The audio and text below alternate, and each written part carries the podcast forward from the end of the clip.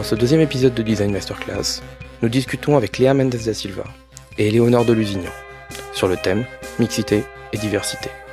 Ceci dans le milieu du design et dans la tech française. Vous pouvez retrouver les épisodes du podcast sur les plateformes habituelles, Apple Podcast, Spotify ou Google. Cet épisode a été enregistré en public, ce qui explique que le son ne soit pas toujours parfait, au Liberté Living Lab, le vingt-huit mars deux mille dix-neuf, à Paris.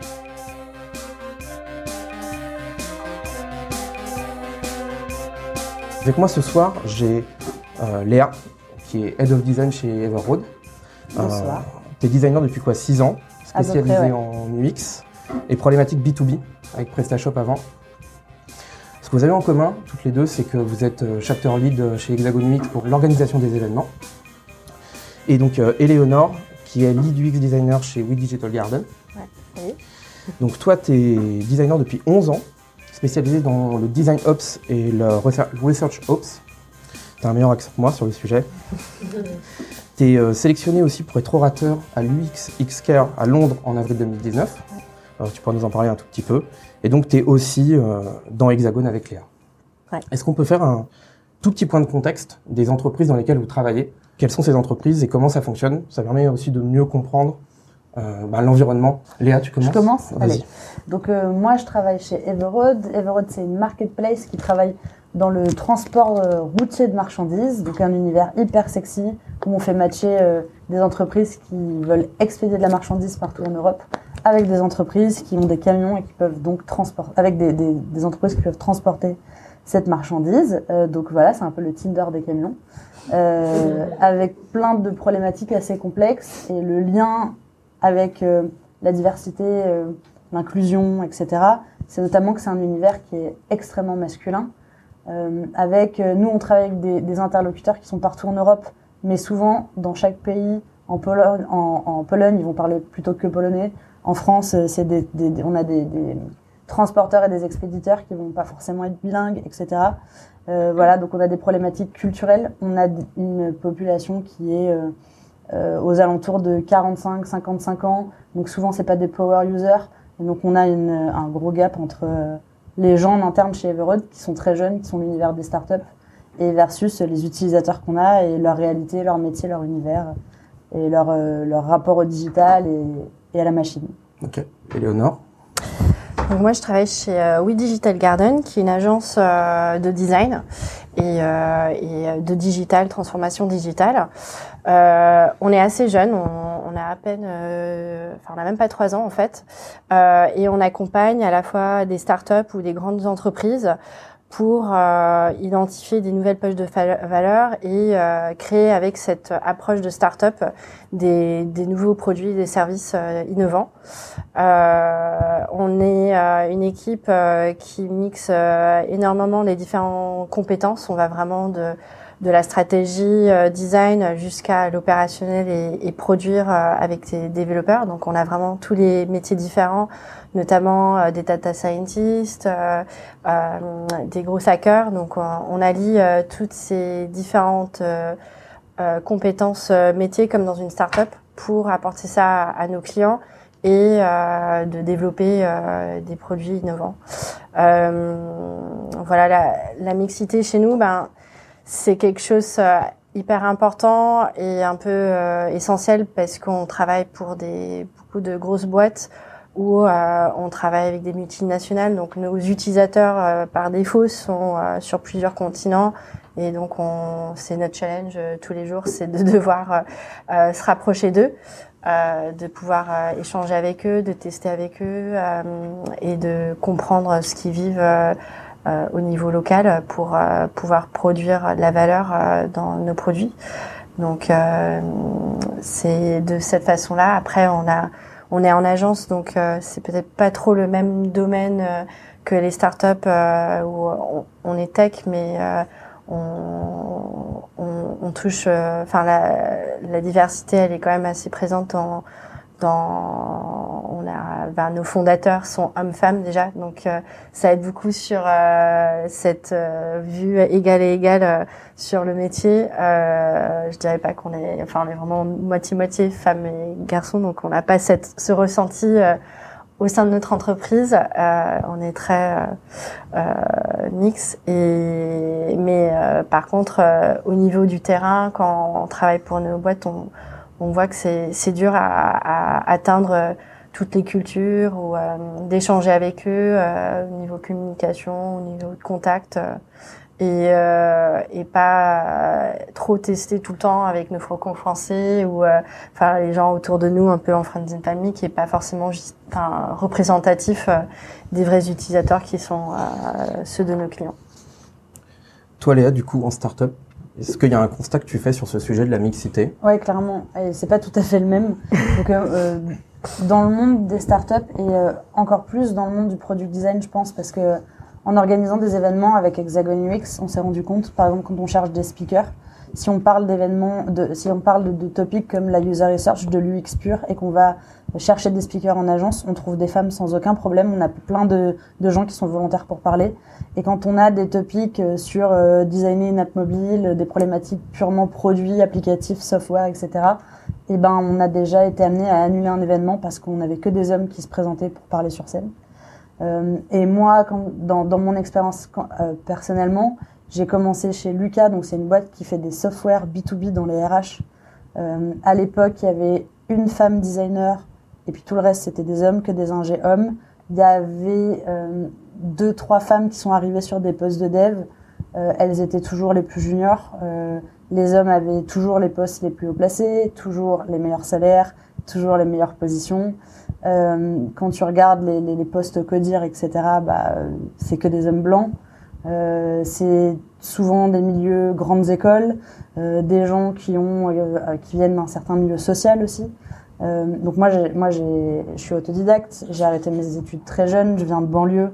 Euh, je suis une femme, et euh, quand je suis arrivée, il y a eu un énorme choc culturel là-dessus. Je me suis vite retrouvée seule. Et puis, euh, je change de boîte. J'arrive chez PrestaShop, qui était une, une, une entreprise très mixte, parce que ils étaient, euh, ils avaient déjà dix douze ans quand je les ai rejoints, et, euh, ils, ou sept huit ans, je sais plus, enfin quelques années. Et c'est une boîte très ouverte, très internationale. Euh, mais dans l'équipe tech pure, euh, ben euh, pareil, on était deux meufs pour euh, vingt personnes quand je suis arrivée. Euh, là aujourd'hui, chez Everoad, je suis arrivée, j'étais la première femme. Euh, dans l'équipe tech, il y a que des gens blancs, euh, que des Français. Euh, et euh, euh, le constat, moi, que je fais, c'est que Bah, si, si dès le départ, t'as pas eu accès aux bonnes études et au bon milieu social, c'est beaucoup plus dur d'arriver dans ce milieu-là. Pour ceux qui arrivent, tu fais face à plein de biais inconscients que tu te prends en pleine face tout le temps.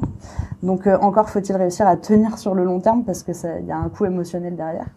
Euh, et euh, comme t'es en grande minorité, par exemple, quand t'es une femme, t'es la, et que t'es la seule, ou que t'es que deux femmes dans une équipe tech, euh, ce qui se passe, enfin, moi, de mon expérience, ce qui se passe généralement, c'est que ce que tu vis, t'es la seule à le vivre. Donc si t'en parles, tes collègues, pour eux, ça n'existe pas, ça ne fait pas partie de leur réalité. Donc on va dire, bah, n'importe quoi, c'est dans ta tête. Euh, et puis qui dit bien inconscient dit que euh, tes collègues, c'est pas forcément des gros racistes, misogynes, et cetera. C'est juste des gens qui ont des, des, des, des clichés, qui euh, ne sont pas conscients qu'ils euh, vont te sortir des énormités et que c'est juste ridicule et que non, c'est pas vrai. Et donc, euh, bah voilà, toute la journée, tu dois dealer avec ça, on te coupe la parole en réunion, ton avis, il est moins important... Euh, Euh, tu dois montrer deux fois plus que t'es, euh, que t'es légitime pour faire ton travail, et cetera. Et puis quand on parle, bah, c'est toi qui imagines et qui est parano, quoi. Voilà, c'est mon constat. Et du coup, ça, c'est aussi un constat sur la, la place des femmes. Euh, toi, c'est quelque chose ouais. que tu ressens encore chez Everoad? Alors, chez Everoad, on a fait un énorme travail, en fait, là-dessus. Euh, c'est quelque chose que j'ai énormément ressenti quand j'ai rejoint l'entreprise. Euh, on était très peu de filles. On est, il y a beaucoup plus de femmes dans la boîte maintenant. On en a énormément parlé avec notre fondeur notamment. Euh, la première réaction quand j'ai commencé à amener le sujet, c'était c'est faux, ça n'existe pas, tu as im- tout imaginé, parce que personne s'en rend compte. Et puis en fait, euh, étant, alors je fais partie du CODIR, au CODIR on est douze, aujourd'hui on est deux femmes, à l'époque on est, la deuxième vient d'arriver, donc pendant très longtemps j'ai été la seule femme. Et je me suis retrouvée avec, par exemple, des filles d'autres équipes dont j'étais pas manager qui venaient me parler de problématiques qu'elles avaient, tout simplement parce que leur manager était un homme, des choses comme ça. Donc ça, ça, ça m'a permis d'avoir des choses tangibles à remonter au fondeur pour se dire, bon, il y a un, il y a un vrai sujet, qu'est-ce qu'on fait? Qu'est-ce qu'on fait pour que les gens se sentent bien au travail, qu'ils se sentent suffisamment bien pour pouvoir parler, et cetera. Comment est-ce qu'on crée un environnement sain? Euh, Et, euh, et comment est-ce qu'on fait pour faire tout ça sans que les hommes qui sont en poste se disent « Oh là là, qu'est-ce qui se passe ?» pour pour pas avoir une approche qui soit clivante. Euh, et en fait, c'est plein de petites actions qu'on a menées qui petit à petit ont un peu changé la donne. Donc aujourd'hui, il n'y a pas longtemps encore, on s'est reposé avec pas mal de filles de l'équipe et on en a parlé pour voir si elles ressentaient un peu le, la même lourdeur qu'on pouvait avoir il y a quelques mois. Et, et le constat, c'est que c'est plus du tout le cas. On a recruté beaucoup plus de femmes. On a une équipe, des équipes qui sont beaucoup plus diversifiées. On a signé la charte du Gallion, on l'a partagée en interne, on, on s'engage à euh, essayer d'être le plus paritaire, égalitaire possible au quotidien dans l'entreprise. Et ça, le fait que ce soit les founders qui disent, qui écrivent et qui communiquent ouvertement aux salariés, il y a un sujet et nous on veut être bon là-dessus et on fait ce qu'on peut, bah c'est tout con mais ça a un impact immédiat, euh, même si c'est non dit. On sait que on est dans un espace qui est euh, safe, un espace de parole sain, un espace où c'est pas toléré dans l'entreprise de, man- de, de, de manquer de respect à quelqu'un parce qu'il est différent, et cetera. Donc le, le fait que les fondeurs le disent, moi je trouve que sur le long terme, ça a déjà eu un impact positif. Euh, notre D G et notre fondeur ont pris le temps de discuter aussi en interne avec les différentes femmes. On essaie de, euh, justement, on a, on a recruté une directrice marketing qui est une femme, on essaie d'ouvrir le codir et les postes haut placés à ça. Voilà, il y a du travail qui est fait. Maintenant, c'est un travail de longue haleine. Et quand on choisit de le faire par des petits actes positifs comme ça, en fait, c'est un, j'ai envie de dire, c'est une hygiène de vie que devrait avoir l'entreprise tout le temps. Et c'est comme ça que tu crées petit à petit un climat qui est beaucoup plus sain. Mais, euh, mais c'est un travail qui est un peu insidieux et qui se fait euh, sur la durée, quoi. Donc aujourd'hui, le constat est plutôt positif. On en aurait, on aurait fait cet event il y a huit mois, j'aurais peut-être pas eu le même discours. Mmh. Voilà. Mais du coup, tout ça pour dire que quand les fondeurs sont des alliés et qui sont prêts à affronter leurs biens inconscients, et qui sont conscients qu'ils ont des biens inconscients, eh ben ça change tout. En fait. Mmh. Il y a eu un travail pour qu'ils acceptent ça. Oui. Euh, alors notre fondeur justement, grâce au Gallion, donc le Gallion c'est un, un comment, comment on peut dire, une organisation qui réunit des fondateurs de différentes boîtes qui travaillent sur plein de topics. Et donc là, ils ont beaucoup travaillé sur la parité, la diversité, et cetera. Euh, ça, ça, ça lui a permis d'aller rencontrer d'autres fondeurs qui se posaient les mêmes questions. On s'est rendu compte qu'il y avait beaucoup d'autres boîtes qui faisaient d'autres choses. Il y a Alan qui communique dessus, et cetera.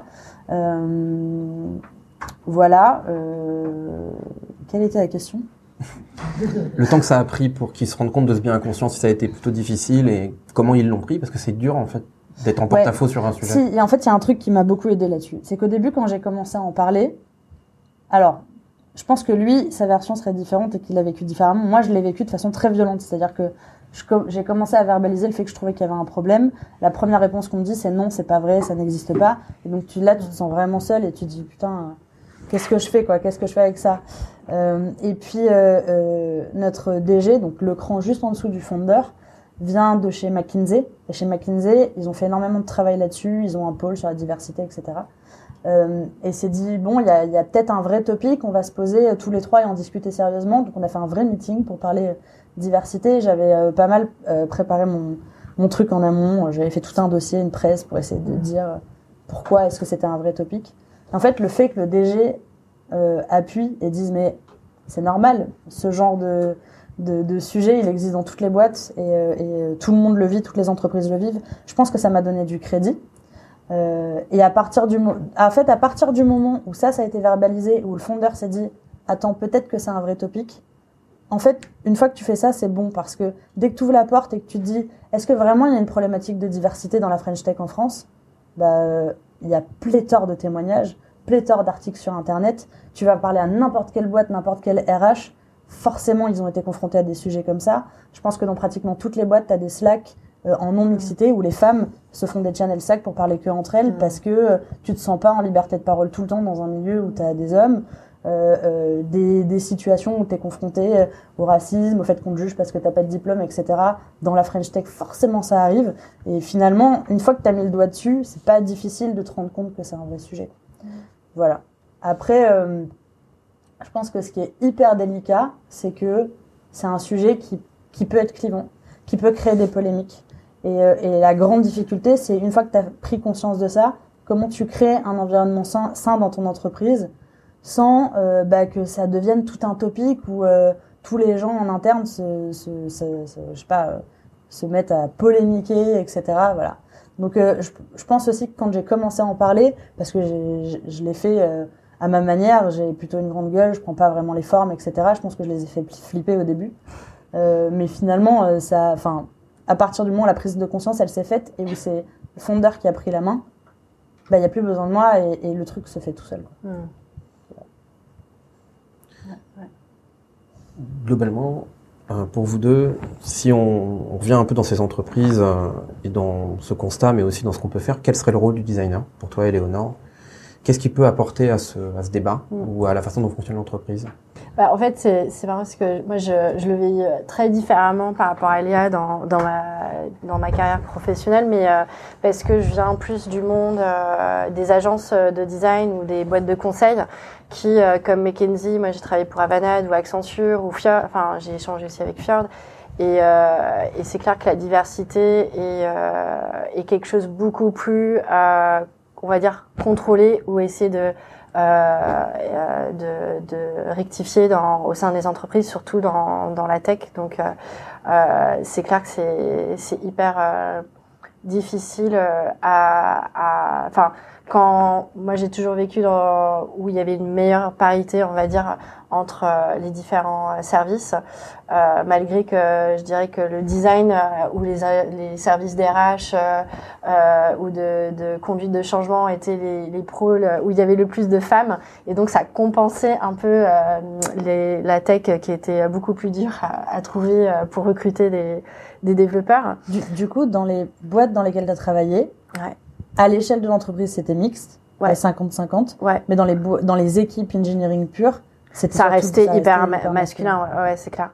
Mais euh, mais ça, ça, enfin le fait que c'était publiquement un sujet f- euh, faisait que euh, ben euh, ben j'avais des directeurs euh, femmes tech quoi, dans au sein du Comex, au sein de des différents départements euh, des, des entreprises, et donc c'est hyper, euh, je pense d'un point de vue recrutement euh, inspirant. Et, et, et je pense que ça a aussi joué un rôle de plus facilement recruter au sein de ces différents services euh, plus de femmes. De voir à des niveaux euh, de seniorité euh, des femmes au, au, à ces postes-là fait que c'est beaucoup plus facile à recruter. Et, et notamment aussi, euh, ben, forcément, si on a une directrice femme, ben, elle va naturellement aussi encourager euh, de, de, de recruter des femmes euh, au sein de ces, ces groupes. Euh, et, euh, et puis après, je trouve qu'il y a aussi le côté culturel de ce genre de grandes entreprises. Bah, c'est plus facile de, de faire des transferts euh, d'un, d'un pays à l'autre, justement. Donc ça fait aussi qu'il y a une forte mixité de culture euh, au sein de, de ce genre de gros groupes. Parce que euh, voilà, j'ai des collègues, ils sont partis au Canada, ou enfin, euh, ça permet d'échanger euh, dans des boîtes comme Fjord ou euh, des boîtes de, de com euh, comme euh, Octivier ou Digitest. Ben, ça s'échange euh, en termes de profil euh, d'un pays à l'autre, et donc ça c'est aussi un, un super levier euh, à, à, à partager euh, dans, dans les entreprises. Euh, voilà. Euh, nous aussi, on, on a des pôles, pôles euh, on a des projets, enfin, euh, on perce le marché américain. Donc, euh, pareil, nos designers, ils ont pu, euh, on a quelques-uns qui ont pu travailler aux États-Unis. Et donc, c'est vrai que c'est des super opportunités de, de voyager avec son travail, euh, pouvoir, enfin, euh, s'exposer à d'autres cultures. Enfin, euh, ça, ça joue aussi sur l'ouverture de l'esprit et de la diversité au sein de l'entreprise. Donc, à partir du moment que les boîtes ont ce genre de, de encourage ce, ce, cette démarche-là de, d'ouverture d'esprit, bah, ça fait que c'est hyper attractif, en fait. Enfin, même dans, dans les... J'ai vu ça dans plusieurs entreprises. La nôtre, enfin, ma précédente boîte chez Avanade, on avait un programme euh, pour faire trois mois, trois semaines à l'étranger, euh, partager ses connaissances avec euh, des pays euh, en voie de développement. Et donc, ça permettait de, d'enseigner euh, enfin, du code ou, euh, ou du design aussi, euh, c'était possible, ou d- différents métiers euh, à, à d'autres cultures. Et de proposer ça en tant qu'entreprise, euh, je trouve ça hyper fort euh, parce que ça permet euh, enfin, de sortir un peu de son quotidien euh, au niveau... Euh, enfin, de son quotidien culturel, quoi, parce que c'est dur à s'exposer. Euh... J'ai, j'ai envie de rebondir là sur ce que tu dis, mmh. parce qu'effectivement, moi, il y a un truc dont je me rends compte, c'est que si tu travailles avec des gens qui, si tout le monde se ressemble dans l'entreprise, mmh.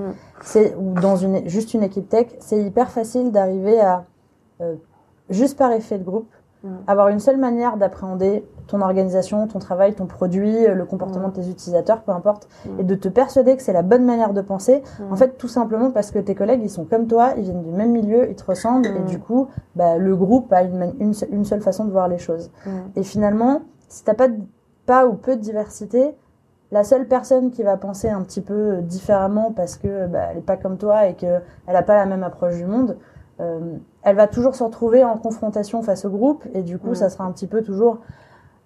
Euh, le mouton noir de, de, du mmh. groupe, et va pas forcément être écouté, et c'est comme ça en fait que tu vas te retrouver à faire un produit complètement biaisé parce mmh. que euh, euh, t'as euh, des collaborateurs qui se ressemblent, qui pensent la même chose, et du coup qui mmh.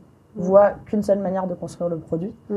Euh, et je pense qu'il y a deux, enfin il y a un cercle vertueux, et il y a deux bons bons bons effets à être diversifiés en interne dans une équipe. Mmh.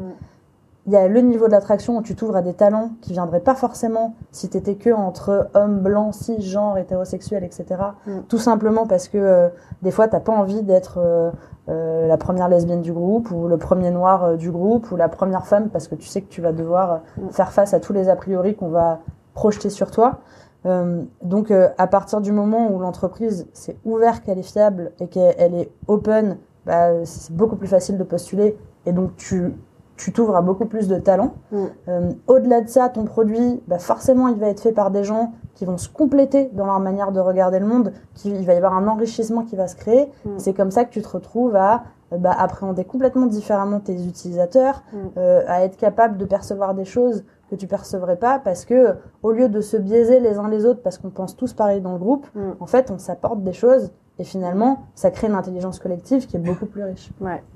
Bah oui, et puis c'est pour ça, pour revenir sur le design, c'est, c'est ça qui est, je pense, la force de, du design, parce que forcément, on, on doit euh, s'abstraire de notre point de vue personnel, euh, notre bio personnel sur design, on, on se base sur nos utilisateurs. Et donc, euh, finalement, la façon qu'on qualifie nos utilisateurs, euh, enfin, d'arriver à se rapprocher le plus de notre cible, euh, et de vraiment toucher la diversité via l'utilisateur, bah, finalement, ça permet de contrebaser ce, ce biais. Donc, euh, à un moment donné, il faut arrêter de prendre nos préjugés sur euh, sur le produit, parce que on peut avoir des ressentis, mais ça va être sur la qualité de, du panel d'utilisateurs finalement, et, et sa diversité elle-même, quoi.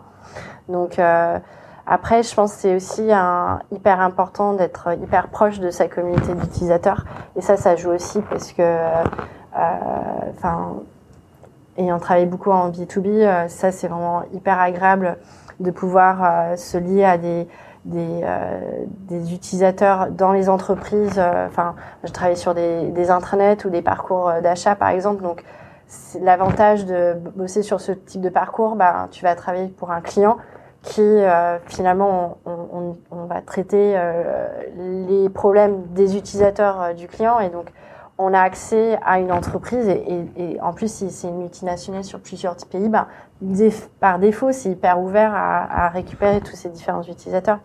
Donc, pouvoir euh, directement échanger euh, par différentes plateformes, euh, par mail euh, ou par, euh, par des, des réseaux euh, internes, euh, des réseaux sociaux internes, bah, ça permet beaucoup plus à, à comprendre leur vie, euh, de pas être que dépendant d'un entretien euh, de quelques minutes, mais pouvoir les ressolliciter plusieurs fois. Ça, c'est, enfin, d'entretenir une relation avec ses utilisateurs, ça c'est hyper important pour, euh, pour, pour vraiment s'imprégner euh, de, de, leur, euh, de ce qu'ils vivent en fait, et euh, de leurs besoins.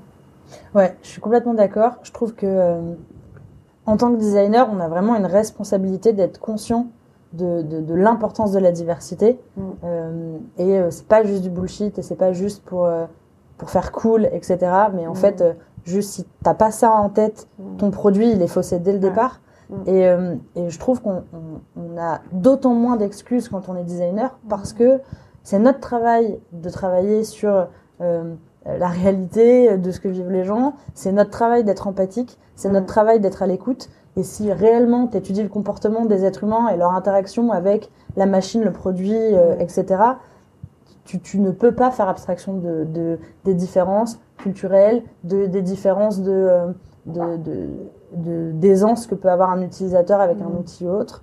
Euh, et c'est vrai que dans le B deux B, souvent tes utilisateurs, on leur a imposé ton produit. Euh, donc, de fait, tu sais que tu vas avoir des gens qui vont subir le produit que tu es en train de faire. Mmh. Euh, et il y a des gens qui juste seront pas à l'aise, sauront pas faire des raccourcis clavier, mmh. auront des écrans pourris, mmh. seront en situation de mobilité, et cetera. Mmh. Auront, euh, seront dans des endroits où ils ont pas de réseau. Enfin, toutes mmh. sortes de choses qui font que, euh, en termes d'accessibilité, ça devient compliqué. Euh, et que tu n'as pas le droit en tant que designer de, de mettre ça de côté et de te dire bah, moi dans mon équipe, dans ma petite start-up, on bosse mmh. sur des MacBook Pro Retina et on va faire des mmh. super trucs euh, hyper écrits petits parce que c'est bon, moi j'arrive à le lire, j'ai vingt-cinq ans et je vois bien, mmh. donc euh, ça passe quoi. Non, ouais, tu ouais. peux pas faire ça quoi. Ouais. Et je pense que c'est aussi enfin euh, euh, le côté enfin euh, moi ce que j'ai appris euh, souvent le plus, c'est vraiment dans des cultures extrêmes euh, où je suis jamais même vécu euh, dedans, je suis, enfin, j'ai jamais voyagé en Asie, euh, ni en Amérique euh, latine, mais euh, les tests utilisateurs qui m'ont le plus parlé, c'était dans ces, euh, ces zones-là, quoi, qui sont ah, en fait euh, vachement plus euh, euh, en avant sur, enfin, euh, en avant sur d'autres sujets en termes de process ou de de culture, de logique. Enfin, euh, finalement, on, on se dit ouais, c'est que euh, en Europe ou aux États-Unis qu'on est les plus innovants, mais c'est juste pas du tout vrai, quoi.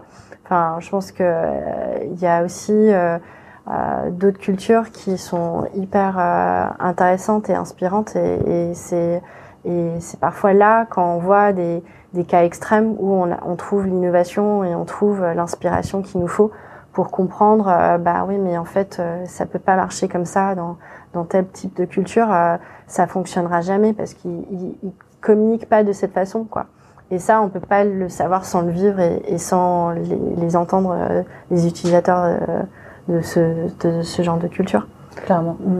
Donc, euh, ouais, parfois c'est. Moi, j'aime bien aussi euh, cette approche de méthodologie, d'aller voir euh, des utilisateurs d'extrêmes. Donc, euh, dans le sens euh, d'avoir euh, vraiment euh, une utilisation, enfin des utilisateurs euh, de niche, euh, que ça soit dans des lieux hyper ruraux ou euh, ou euh, une cible euh, d'utilisateurs euh, euh, peut-être handicapés ou euh, malvoyants. Enfin, ça c'est des cas euh, hyper intéressants, ou des gens avec des maladies hyper importantes.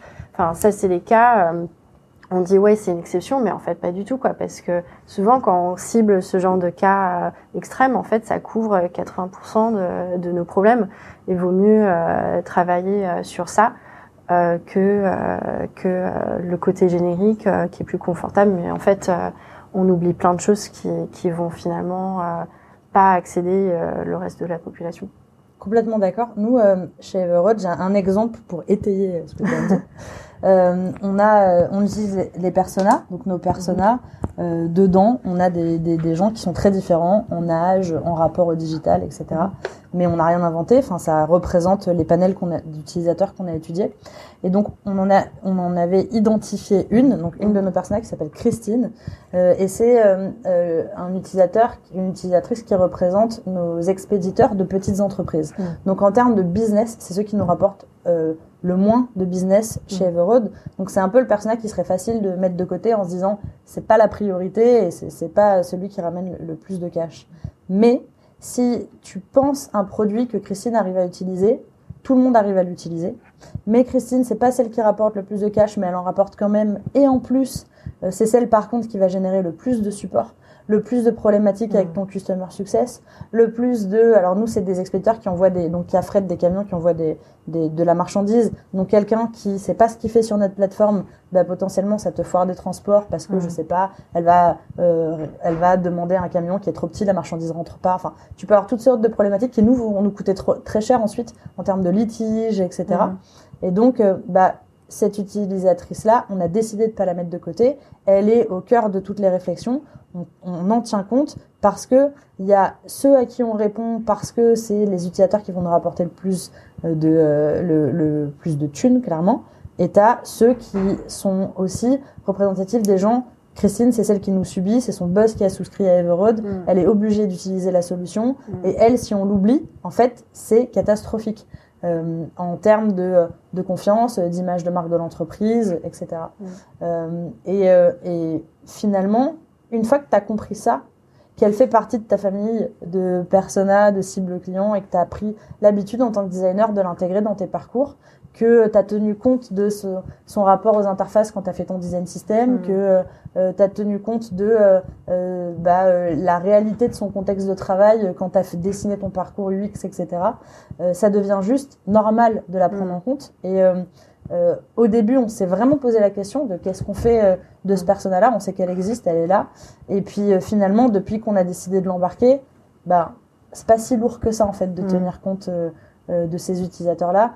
Et euh, même si on a un énorme travail à faire en termes d'accessibilité, on est vraiment, vraiment loin d'être optimal chez Everoad.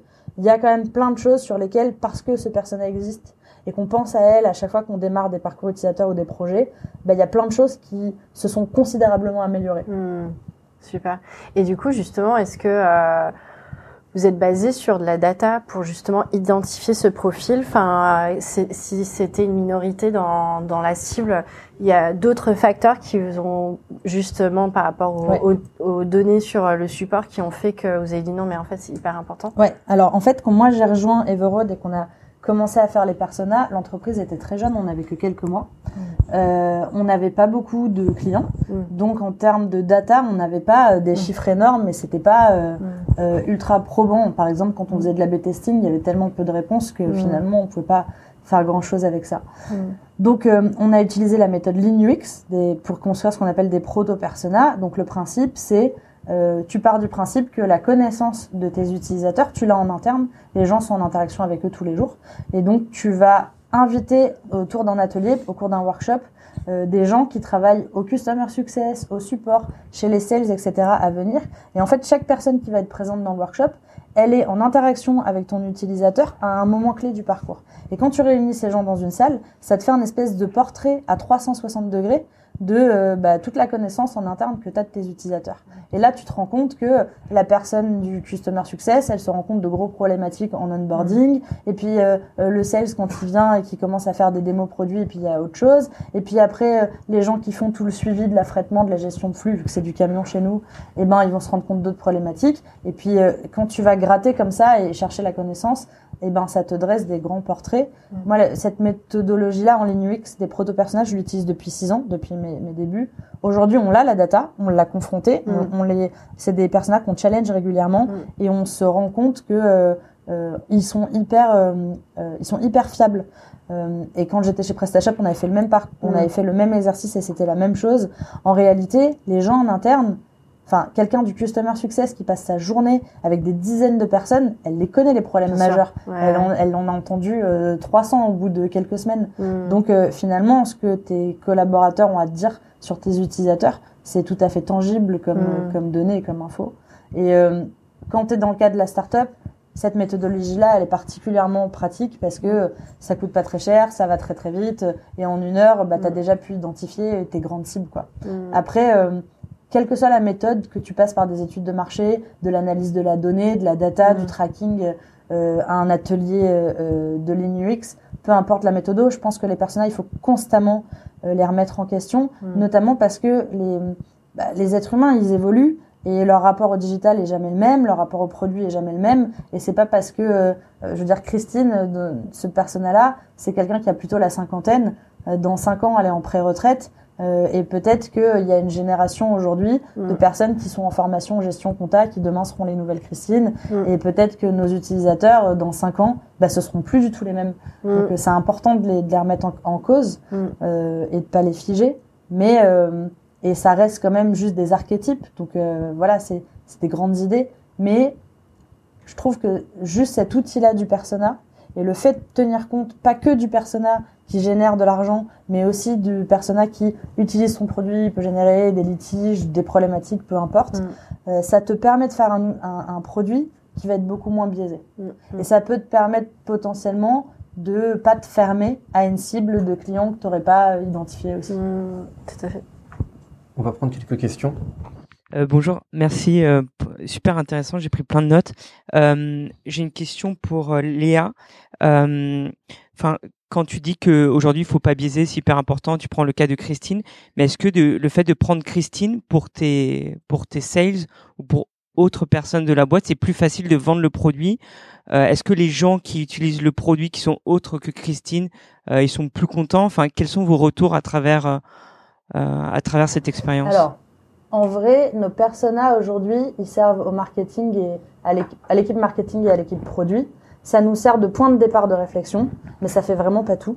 Euh, euh, c'est, donc c'est plutôt l'inverse en fait. C'est pas que Christine a un impact sur la manière dont nos sales vont vendre le produit, mais c'est plutôt que les sales sont tous les jours sur le terrain. Ils se rendent compte de problématiques qu'ont certains de nos clients, notamment des gens qui ressemblent aux Christine, et c'est eux qui vont nous dire hey, « il y a ce cas d'usage-là, et vous les gars au produit qui êtes super loin de nos utilisateurs et qui ne les voyez pas au quotidien, n'oubliez pas cette, ce, ce, ce cas d'usage-là. » Et donc, il euh, euh, y a des comportements qu'on va… Euh, euh, alors Christine, on l'étoffe au fur et à mesure euh, du temps, et, euh, et cetera. Et donc, euh, bah, c'est plutôt les sales ou les équipes euh, euh, qui sont euh, en, en direct avec nos utilisateurs qui nous remontent ça, et nous, ça nous permet bah, d'étoffer. Donc, le, le persona, c'est vraiment… un outil de réflexion de base pour les équipes design et, et produits. Vous vendez pas mieux après ? Alors, en fait, si on a, on a un impact qui est très très fort, euh, c'est pas que dû au persona, c'est aussi dû à un peu toute la réflexion qu'on a fait justement sur euh, ces notions de comment on était perçu par nos utilisateurs. C'est sur le branding. On a changé de nom il y a euh, un an maintenant, un, un peu plus d'un an. Euh, et quand on a changé de nom, Euh, le, le founder s'est dit on refait toute notre identité, on va bientôt lever des fonds, c'est l'occasion de faire de la pub, et cetera. Euh, on avait une identité qui, euh, initialement, quand on s'appelait encore Convergo à l'époque, qui était très euh, dans les codes des, euh, de toute la vibe des, euh, des boîtes de tech type e-founders, et cetera. Donc des interfaces très blanches, euh, très light, très épurées, avec de la petite typo, écrit en gris clair, bâton, et cetera. Euh, ça parlait beaucoup aux gens de la tech. Euh, et c'était des interfaces euh, euh, qui faisaient complètement le taf, ça faisait très B deux B, et cetera. Mais un, on n'était pas du tout différenciant, c'est-à-dire que ça aurait pu fonctionner pour une boîte qui vend de l'assurance, qui vend euh, des services bancaires, et cetera. Notre identité, elle marche un petit peu pour tout ça. Donc on n'était pas identifié comme euh, un professionnel du transport. Et on s'adressait à une cible. Christine, elle bosse avec des logiciels super old school, euh, dans des, des, un univers où... Euh, Euh, l'univers graphique, il est hyper old school, avec des, des, des typo, une typographie hyper lourde, euh, beaucoup de choses euh, euh, qui sont euh, enfin, à des années-lumière du type d'interface que tu peux trouver dans euh, des apps qui viennent de, de sortir sur Dribbble. Et donc, le, le, le constat que faisaient nos utilisateurs, c'était qu'on n'était pas des professionnels du transport, parce qu'on ne répondait pas à ces codes graphiques. Euh, donc, on, on créait comme ça une mauvaise façon de nous percevoir. Euh, aussi, on avait l'impression qu'en ayant des interfaces hyper light euh, avec, et très épurées, ça allait donner l'impression d'un produit hyper simple. Sauf que quand ta cible, euh, elle n'a pas vingt ans et qu'elle n'utilise pas les dernières apps qui viennent de sortir et qu'elle n'a pas un iPhone dix, eh ben, euh, ce qu'elle se dit, c'est « Oh putain, c'est hyper compliqué, encore un truc que je vais pas comprendre, va y avoir des petites fonctionnalités cachées, et cetera » Et donc, au lieu de donner l'impression qu'on était simple, on leur envoyait le signal qu'on allait être trop compliqué pour eux parce qu'on correspondait pas à, aux habitudes qu'ils avaient, parce que euh, nos utilisateurs au quotidien, ils sont sur des interfaces qui font très Windows quatre-vingt-dix-huit, quoi. Donc euh, tu peux pas les switcher comme ça. Euh, enfin, il y a, y a une étape euh, intermédiaire à avoir. Mmh. Euh, voilà. Donc y, dans la manière dont on s'était pensé et dont on avait créé notre identité, on s'était focalisé sur on veut être un peu le Uber euh, du transport routier et c'est ça qu'on va targeter. Et euh, résultat, eh ben on a perdu en crédibilité, on a on, on a on a un peu dégradé la façon dont nos utilisateurs nous percevaient. Et quand on a retravaillé notre branding, on est parti de nos perso- on est parti d'abord de qui on voulait être, de l'A D N qu'on voulait construire, et on savait qu'on voulait être perçu comme un vrai professionnel du transport et absolument pas comme des petits étudiants qui font une petite app pour le fun. Euh, et donc pour ça, on s'est vraiment adressé à qui sont nos personas, mais au-delà de ça, on a fait beaucoup d'interviews utilisateurs, on est allé chercher justement des gens qui correspondaient à nos personas, des, des, des, dans notre vraie cible, et on, on leur a soumis des interfaces du futur point com, euh, on a pris un maximum de feedback, et cetera. On a fait du tracking, et euh, on s'est, une fois qu'on a, qu'on a perçu tout ça, on avait la liste un peu des pain points à lever. Et ça, ça te donne plein d'indices sur comment tu dois repenser ton interface. J'allais juste euh, rajouter un truc sur les personas, euh, justement que, enfin, c'est un autre rôle de, du designer, c'est qu'on soit hyper juste dans la manière qu'on est soigné, dans la manière qu'on rédige nos personas, qu'elles représentent euh, vraiment le panel euh, au plus large de, des utilisateurs. Et c'est d'où on trouve la diversité. C'est que l'uti- enfin, les personas, c'est pas que un outil de com. Euh, de, enfin dans le marketing, dans, dans le sales et euh, la vision produit en interne, mais ça aussi permet de se donner un, un panel de, de recrutement, de, de qui on va essayer de viser en termes de tests utilisateurs. Enfin, faut qu'on se dise, quand on va recruter cinq euh, utilisateurs à chaque euh, sprint euh, de test, qu'elle soit plus ou moins représentative des personas. Enfin, c'est un, un, un, enfin, c'est vraiment euh, notre euh, étoile, euh, enfin notre vision, notre euh, étoile du Nord, quoi, pour euh, savoir où on va et, et bien cibler. Donc c'est pour ça que quand on rédige des personas, c'est hyper important qu'elles qu'elles soient au plus juste, euh, voilà, de, de tout le panel et, et euh, voilà. D'ailleurs, nous, on a, quand on fait nos recrutements pour les tests utilisateurs, on a notre user researcher qui, en général, associe euh, euh, le persona qui correspond à la personne ouais, qu'on va avoir en test. Bah ouais, c'est vachement. Et ça te permet de savoir aussi dans quel mood tu dois être pour euh, bien driver ouais. ton test utilisateur. Oui, les trucs à être sensible, quelles choses à, à creuser justement Exactement. Par rapport à ce que vous savez euh, pour. Et, et c'est ça aussi qui permet d'un peu updater aussi les personas. C'est de les affronter à chaque fois des tests ouais. et en dire bah moi j'imaginais que c'était tel type de profil. Et après, derrière, on se dit « Ah, mais en fait, euh, ce profil-là, il est un peu un mix de ce persona et ce persona-ci. Ou est-ce qu'il faut challenger le persona parce qu'il a évolué entre-temps » Donc, euh, c'est, c'est des éléments vivants, quoi. Mais euh, c'est, ça aide à, à guider.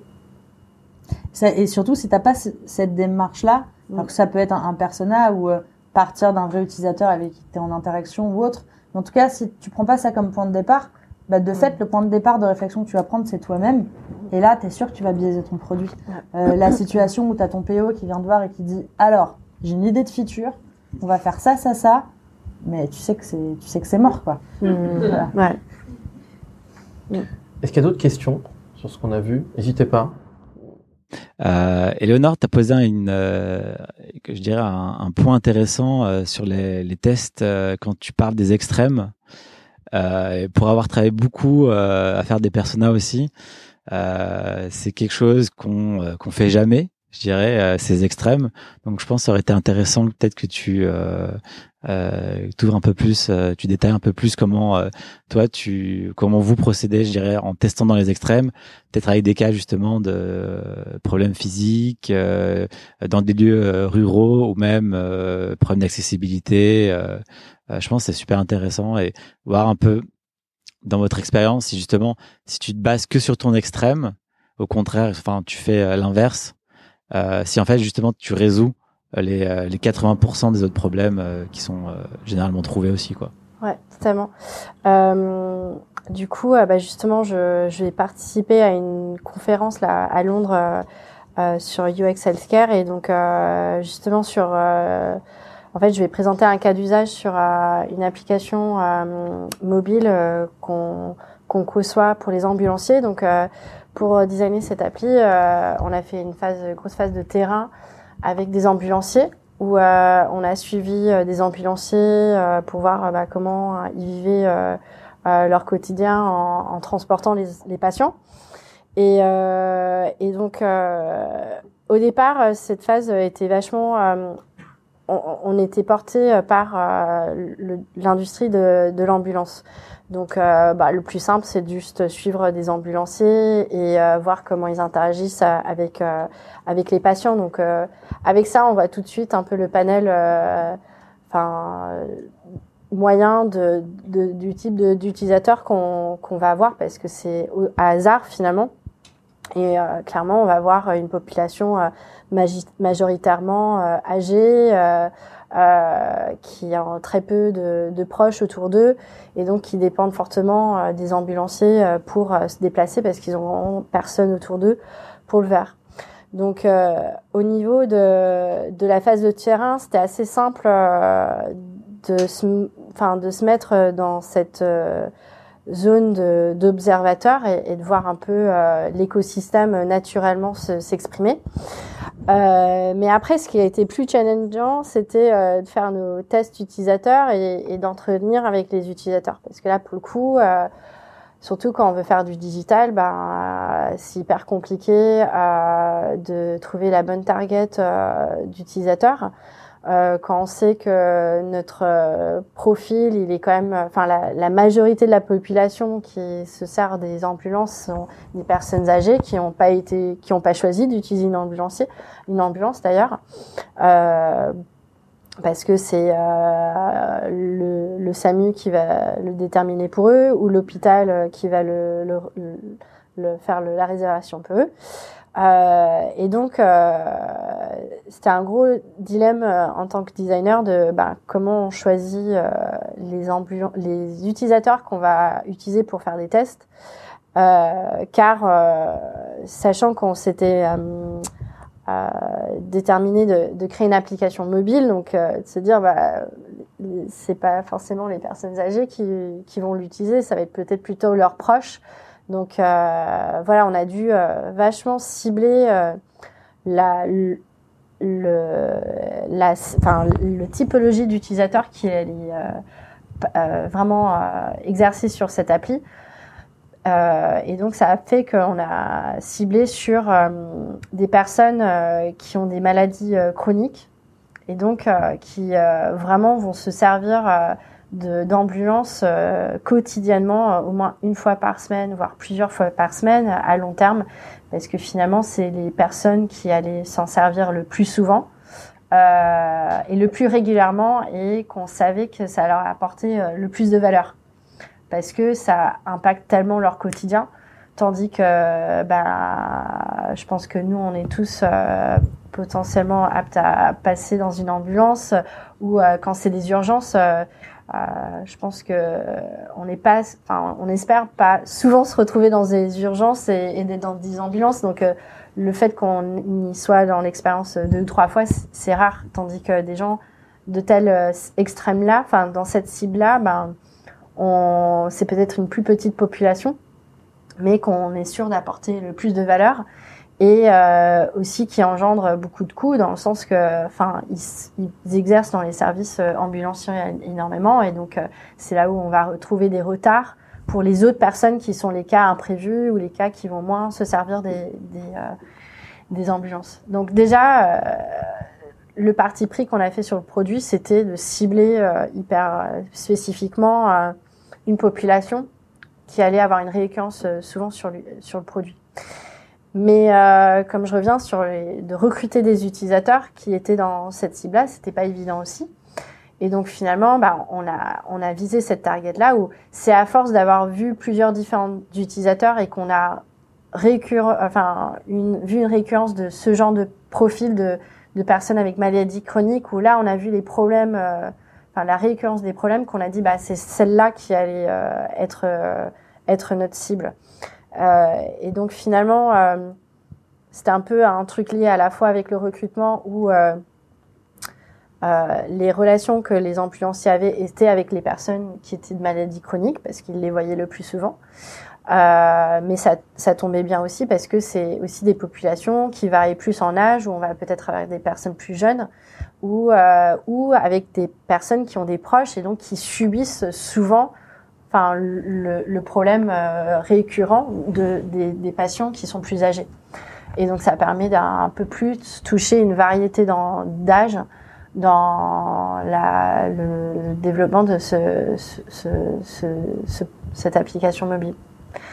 Euh, je trouvais aussi que c'était hyper euh, impressionnant. Enfin, euh, nous, on a pu faire des entretiens avec des personnes plus jeunes euh, qui ont, enfin, justement, de maladies chroniques et qui ont, euh, qui utilisent les ambulances. Et, et certes, c'est pas ceux qui se servent le plus de, de l'appli, mais vu qu'ils ont peut-être moins d'handicap ou plus facilement à, à verbaliser justement les difficultés euh, qu'ils subissent. Euh, on peut très bien se projeter dans des gens qui arrivent à mieux se verbaliser que ce que eux ils vivent, ça doit certainement être les mêmes problèmes que euh, d'autres qui arrivent moins bien à se verbaliser, à le dire. Parce que finalement, c'est ça qui est important, c'est que euh, une personne âgée qui euh, il a quatre-vingt-dix ans, qui a l'Alzheimer, du coup, qui peut plus parler, on va bien voir euh, ce qu'ils vivent, mais euh, et qu'on on, on, en, on sympathise. Que, il, enfin, on voit bien qu'il il souffre, mais euh, c'est, c'est dur à avoir les bons mots et, et de voir aussi des personnes qui sont pas autant dans la même situation, mais qui arrivent mieux à se verbaliser. Ben, tout de suite, on voit encore, enfin, on se ressent encore plus d'empathie avec eux, et, euh, et c'est là où il faut un peu euh, voir un peu une variété euh, de profils pour un peu toucher euh, et faire les liens entre les différentes expériences des différents, enfin, des différents euh, utilisateurs qu'on a pu euh, voir. Est-ce que, peut-être un peu question bateau, mais est-ce que dans le recrutement, on se dit, enfin, euh, comme euh, un architecte ou de prendre un illustrateur ou une illustratrice, on se dit, bah finalement, j'ai envie d'une femme pour pour concevoir mon produit, euh, parce qu'elle a plus de sensibilité, elle a plus d'empathie, elle a plus de je sais pas quoi que qu'un homme n'aurait pas. Est-ce que vous avez ressenti qu'on se dit, bah j'ai envie d'une patte féminine et pas une patte masculine pour euh, vraiment question euh, au lait. Hein. Est-ce que c'est un, c'est un choix qu'un client pourrait faire ou qu'un recruteur pourrait faire en ayant euh, bah, au final un genre de biais en réalité, à la fois inclusif mais à la fois exclusif, enfin assez bizarrement. Je, tu, tu, tu vas, j'y vais. Vas-y toi. Okay. J'aime pas. euh, c'est une très bonne question. Moi, euh, chez Everoad, j'ai recruté des gens. J'étais la première designeuse, j'ai monté le pôle design et ça a été justement une question que je me suis posée. Euh, la diversité, c'est hyper important pour moi. Je voulais une équipe qui soit diversifiée. Euh, mais qu'est-ce que tu fais ? Est-ce que tu fais de la discrimination positive ? euh, T'as euh, un candidat qui est euh, un homme blanc hétérosexuel et puis en face, t'as euh, une femme noire euh, musulmane ou euh, euh, ouvertement lesbienne. Euh, qu'est-ce que tu fais ? Tu dis « Ah, ils sont tous les deux pareils » ou « Le mec est meilleur dans, en termes de compétences, mais… » Peut-être que l'autre, elle peut m'apporter quelque chose. C'est super difficile euh, de, de, de faire ça. Euh, c'est super difficile pour quelqu'un de lui dire... Euh, enfin, tu peux pas dire à un candidat « Je te prends parce que t'es une femme et que tu comprends, j'ai pas de femme et t'es bien pour les quotas. » C'est pas possible. Personne veut être recruté pour ça. Les gens veulent être recrutés pour leurs compétences parce qu'ils sont bons dans ce qu'ils font et parce qu'ils sont le professionnel dont tu as besoin dans une équipe. Euh, donc, moi, en tant que manager, ça m'a mis dans une position qui était vraiment euh, pas évidente. Euh, je, je me suis renseignée, je discutais un peu avec d'autres personnes pour savoir comment les gens faisaient. Euh, j'en suis arrivée à la conclusion... Alors, il y a vraiment débat. Je sais que chez les, les féministes, par exemple, j'ai, j'ai déjà souvent entendu des femmes dire euh, il faut, il faut euh, accepter la discrimination positive parce que sinon, si tu attends que les choses se fassent naturellement, avant que tu aies euh, de la parité dans les équipes, bah, l'eau coulera sous les ponts et... Et on continuera d'avoir des, des équipes de mecs pendant les deux cents ans à venir, quoi. Donc, ça accélère le processus. Euh, euh, moi, le choix que j'ai fait, ça a été plutôt de continuer de, pa- de parier sur des potentiels, sur des gens que je sentais, en me disant homme ou femme, peu importe. Donc, je me suis retrouvée avec énormément de candidats hommes, euh, pratiquement exclusivement des blancs en, en entretien. Euh, ça me désolait d'avoir l'impression de voir des clones passer en entretien, mais le fait est que euh, c'était quatre-vingt-dix pour cent des, des gens qui postulaient ou des candidats qui répondaient quand je les sollicitais. Euh, et je pense que la, la petite différence que j'ai essayé de faire pour mon équipe et pendant le recrutement, c'est que quand tu es une personne en minorité, ça va être plus difficile pour toi de te mettre en avant, de te vendre, parce que ton syndrome de l'imposteur sera dix fois plus fort. Parce que tu as vécu euh, des choses plus difficiles. Parce que si t'es une femme, on t'apprend à pas te mettre en avant, on t'apprend pas à négocier ton salaire, donc forcément tu seras beaucoup moins à l'aise qu'un homme pour euh, mener cet exercice en entretien d'embauche, et cetera. Donc en fait, ce que j'ai essayé de faire, c'était d'avoir plus de bienveillance et plus de patience envers quelqu'un qui euh, peut-être part de, de, d'une ligne de départ qui est moindre. Euh, donc je je voulais pas recruter mes collègues parce que c'est une femme, parce qu'elle aurait une touche plus féminine. Mais ça, c'est parce que je pense que ça veut rien dire et que tu peux être un homme avec beaucoup de sensibilité et tu peux être une femme avec pas du tout de sensibilité. Je pense pas que ton, tes parties génitales aient un impact là-dessus, même si t'as forcément tout le carcan qui va avec et qu'on te livre. Euh, mais euh, euh, je me suis dit, ok, les gens, en fonction d'où ils viennent, de qui ils sont, de leur parcours, eh ben, il y en a qui vont être plus accessibles que d'autres. Il y en a qui seront pas du tout à l'aise euh, en entretien, il y en a qui le seront. Donc, un mec qui vient d'une grande école où on l'a formé à passer des entretiens, où il a eu tout ce qu'il faut comme training, où il a des mentors, où il a un réseau, il arrive en entretien, il se chie dessus. Je vais être beaucoup moins indulgente que une nana qui a pas de diplôme, qui s'est faite toute seule et euh, qui a jamais mené cet exercice, par exemple. Et le fait d'être dans cet état d'esprit, ça m'a permis de recruter dans mon équipe des potentiels. Des gens chez qui je me suis dit, ok, aujourd'hui, ils se sont pas encore révélés, parce qu'on leur a pas encore filé leur chance, parce qu'ils sont très très juniors, ou parce que euh, ils sont en reconversion et ils ont pas ils ont pas eu euh, voilà le bon background pour ça. Mais cette personne là, quand je regarde son portfolio, quand je vois ce qu'elle fait, je me dis il y a un truc à gratter. Et euh, aujourd'hui, je suis assez contente parce que j'ai trois personnes dans mon équipe, trois personnes qui euh, étaient pas des, correspondaient pas du tout en fait au, au profil type que je cherchais. C'est-à-dire que j'ai une brand designer qui, euh, à la base, était beaucoup, beaucoup plus junior, beaucoup moins expérimenté que ce qu'on cherchait, euh, et euh, qui s'est révélée euh, d'un talent incroyable parce qu'on lui a laissé sa chance et qu'elle s'est donnée quatre cents fois plus que les autres. J'ai un product designer, pareil, qui avait pas encore le level qu'on attendait en U X quand on l'a recruté, mais je me suis dit, lui, il a monté une boîte à dix-huit ans, il a un peu un esprit entrepreneurial, il y a moyen que si on lui donne la bonne, les, les, les bons tips, très vite, il se révèle.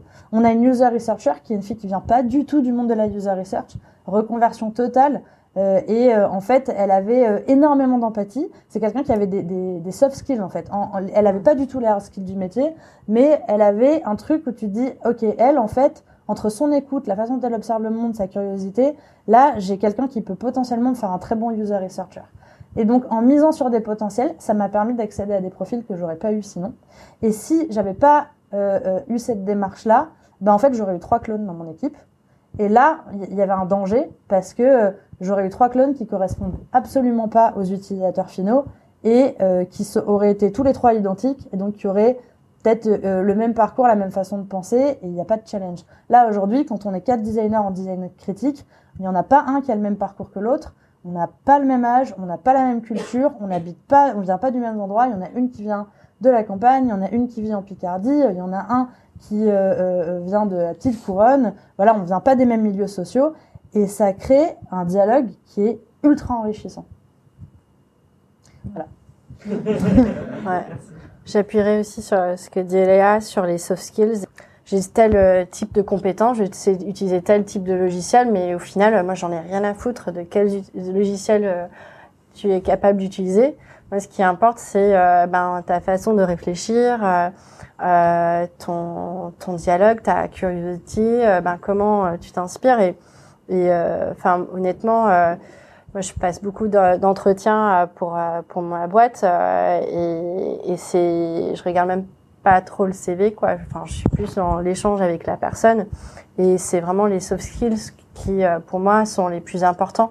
Et, euh, et du coup, ça, ça rejoint aussi sur ben, pourquoi est-ce qu'on regarde son C V et, euh, et l'éducation, enfin à, à tel point où, enfin l'expérience derrière, c'est il faut aussi se donner le temps en termes d'R H de de poser les questions qui vont au-delà de juste euh, les compétences, euh, on va dire techniques, parce que honnêtement, ce qu'on vit tous les jours, c'est vraiment pas la partie technique qui nous prend le plus de temps.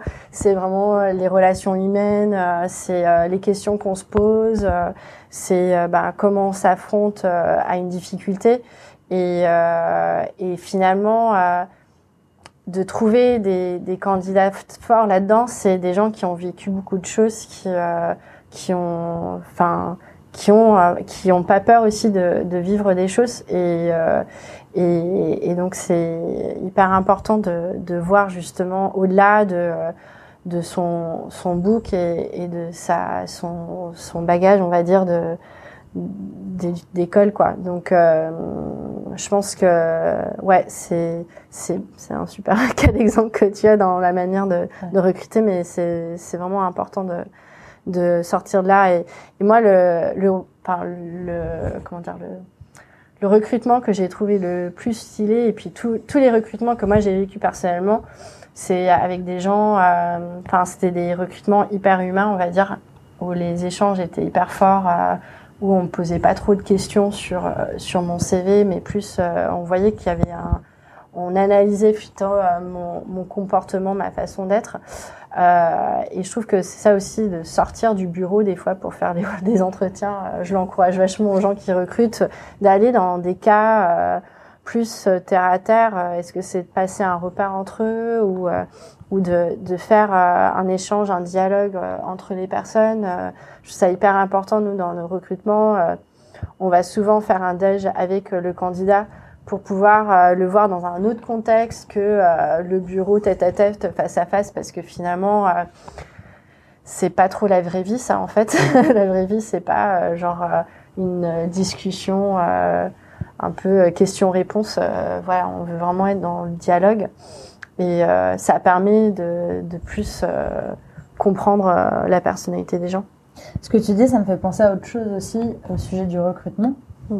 Euh, L'été dernier, quand on était justement avec le fondeur dans cette démarche de réfléchir à comment on crée un, un espace de travail euh, euh, inclusif, et cetera, mmh. on allait rencontrer d'autres boîtes. Donc, on a rencontré euh, euh, Pauline Berger, qui est euh, R H chez Algolia, qui a pas mmh. mal travaillé là-dessus. Elle était chez A X A avant et c'est un topic qui est important pour elle. Euh, on a rencontré aussi une femme, j'ai oublié son nom malheureusement, mais je, je pourrais le partager si vous voulez aller la stalker sur LinkedIn après, euh, qui fait partie du pôle diversité et inclusion de Uber, donc ils sont mmh. ça maintenant. Euh, Uber, ils ont quand même un historique assez sale euh, sur le harcèlement sexuel, et cetera. Ils ont appris de leurs erreurs. Donc aujourd'hui, ils essaient de pallier et de réparer un peu ça. Donc ils ont un départ avec euh, des antennes qu'ils envoient un peu partout dans les pays du monde et euh, elle fait partie de cette équipe qui essaie justement de sensibiliser les managers, les former, et cetera. Et donc, euh, euh, elle était de passage à Paris. On a eu la chance de la recevoir dans les locaux euh, tous les deux pour euh, essayer un peu de, savoir, de, de récupérer un maximum de conseils. Et il y a un truc intéressant qu'elle disait, c'est que souvent les boîtes en France, enfin même partout dans le monde, les, les, les boîtes dans la tech, elles ont leurs valeurs affichées au mur un peu partout, on les apprend par cœur, t'en as quatre cinq, c'est très cool, et cetera. Et après, on va chercher en recrutement des candidats qui vont fitter avec les valeurs de l'entreprise. Elle, elle nous disait que euh, maintenant, chez Uber, ils vont essayer de pousser plutôt l'inverse, à savoir aller chercher chez le candidat quelque chose euh, que personne d'autre ne va avoir dans l'équipe. Mmh. Et donc finalement, quand quelqu'un va arriver dans l'entreprise, il arrive parce qu'il apporte un truc différent que personne d'autre n'a, que ce soit en soft skills, en hard skills, en histoire, en background, c'est, ou sa manière de percevoir le monde, son univers culturel, peu importe. En gros, c'est quelqu'un qui apporte un truc de différent. Et finalement, ça, ça crée un climat où dans ton équipe, de toute façon, personne ne va te ressembler. Et tu sais que la richesse de ton collaborateur, c'est qu'il t'apporte un truc en plus. Mm. Euh, et au lieu d'être dans des... des clivages que tu peux avoir des fois dans certaines boîtes en se disant lui ça va pas le faire parce qu'il fit pas du tout, il est pas dans la mentalité du groupe, bah en fait il euh, n'y a pas d'histoire de mentalité de groupe, on est plutôt là chacun pour apporter des choses quoi. Ouais, ouais carrément. Ouais je, je, je suis totalement d'accord. Dans notre euh, chez We Digital Garden, euh, je pense qu'on a au moins euh, cinq ou six euh, cultures différentes, enfin juste dans l'équipe de design, donc je compte même pas les autres et, et c'est vrai que enfin, on a aussi beaucoup de projets internationaux, donc euh, c'est un truc hyper important pour nous de variété euh, le nombre de cultures sur l'équipe pour euh, justement, si on a du terrain, pouvoir euh, avoir euh, une facilité de, de communiquer avec d'autres cultures. Et mais euh, mais en même temps, ça ça aussi apporte vachement en termes dans les échanges dans l'équipe parce que enfin, on a tous vécu des trucs ultra différents et, et euh, on voit, enfin, on a toute une très forte ouverture d'esprit, quoi.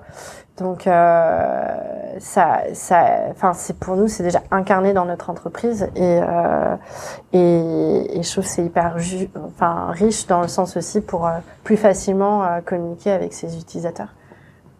Au moins, on sait que on va, on peut toucher toutes les différentes cultures et, et qu'on va pas avoir, euh, enfin, on essaie de pas avoir ce problème-là. Ou si on va l'avoir, euh, ben, quand on est euh, sur un projet, on va forcément recruter. Euh, si on n'a pas le profil qui correspond à la culture qu'on va tester, on va recruter localement. Donc, euh, si on doit recruter en République tchèque euh, des designers, on le fera, ou euh, au Portugal. Enfin, on, on va euh, en gros viser euh, de cette façon-là. D'autant plus pour faire des tests utilisateurs, ben, c'est beaucoup plus, inter- enfin, plus facile euh, en termes d'organisation d'avoir un, un profil local pour nous aider à mieux facilement... Enfin, facilement communiquer et de comprendre la culture. Du coup, sur le terrain, vous engagez des gens euh, en place pour, ouais. euh, pour qu'ils maîtrisent la langue et qu'ils euh, ouais, soient proches de la culture. Ouais, exactement. Bah, surtout quand, bah, déjà entre euh, les problématiques de langue, si on ne connaît pas la langue, ou euh, aussi d'organisation, si on est sur un autre fuseau horaire, bah, c'est beaucoup plus facile euh, pour la personne locale à, à aider à organiser ça. Mais euh, que ça soit un designer, euh, pour nous c'est important parce que ça ça permet d'être sûr d'avoir la bonne euh, démarche auprès des utilisateurs, qu'on passe pas par une boîte de recrutement locale, parce que déjà en plus avec le, le biais local, enfin le, la, on va dire la, la différence culturelle, ben si d'un ils ont, un, ils comprennent pas la démarche, ils vont pas forcément savoir comment bien recruter pour nous. Donc nous, euh, voilà, on privilégie plus travailler avec des designers locaux qui vont nous aider à, à communiquer avec les utilisateurs. On a parlé de pas mal de choses. Euh, j'ai envie d'aller dans le sujet un peu des actions quotidiennes. Mmh. On a parlé un peu du recrutement. Euh, moi, il y a quelque chose que j'ai beaucoup lu, c'est la question du formatage des offres d'emploi. Mmh. Est-ce que c'est un sujet dont vous avez déjà discuté ? Et qu'est-ce qu'on pourrait faire pour déformater les offres d'emploi pour, euh, en fait, les, qu'elles soient déjà moins une barrière à l'entrée ? Est-ce que vous avez des idées sur ça ? euh, Dans le monde des startups, un truc qui est... Euh, un peu à la mode, c'est de dire que tu cherches un ninja du code, euh, un Superman du design, et cetera, et cetera. Déjà, quand tu fais ça, tous les gens qui sont en minorité, et donc qui sont dans un total syndrome de l'imposteur, ils peuvent pas du tout se projeter comme venant te voir en entretien et te dire « moi, je suis un ninja du code ». Ça n'existe pas. Donc déjà, tu as des grandes chances pour que ces gens-là, ils postulent pas, parce qu'ils vont se dire « oh putain, c'est un milieu de mecs blancs qui se la racontent, c'est pas pour moi ». Ensuite... Euh, forcément, enfin, c'est un, ça, ça paraît évident et pourtant, euh, si euh, c'est, c'est écrit au masculin et que t'es une femme, tu sais que tu vas être en minorité. Déjà, euh, l'annonce, elle s'adresse pas à toi, quoi. Donc, euh, le fait tout simplement d'écrire en, en écriture inclusive, euh, moi, j'ai vraiment eu des candidates euh, féminines qui m'ont dit, j'ai postulé parce que j'ai vu que c'était en écriture inclusive et du coup, je me suis dit que ça s'adressait aussi à moi. C'est tout bête, mais euh, voilà, t'envoies le message que t'es open aux autres. Euh, je pense que euh, plutôt que d'écrire qu'on cherche un génie qui déchire tout, que tout le monde fait sa liste au Père Noël dans l'annonce et puis euh, tu crées un peu le profil qui n'existe pas en disant que tu balances tout. Et en fait, euh, ce que tu dépeins, c'est le profil d'une personne hybride euh, qui aurait des super pouvoirs et, qui, et tu t'imagines qu'elle va venir postuler alors que si elle existait, tout le monde serait en train de la chasser.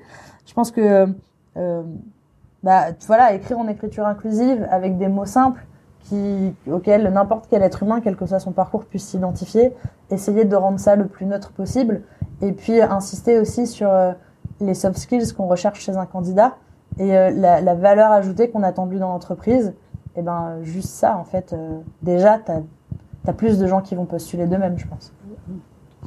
Est-ce qu'il y a d'autres actions quotidiennes qu'on peut faire ? euh, Éléonore, toi, tu me disais, euh, se remettre en cause et remettre en cause le métier, c'est quelque chose que tu fais souvent, et comment tu le fais ? Qu'est-ce que ça t'apporte ?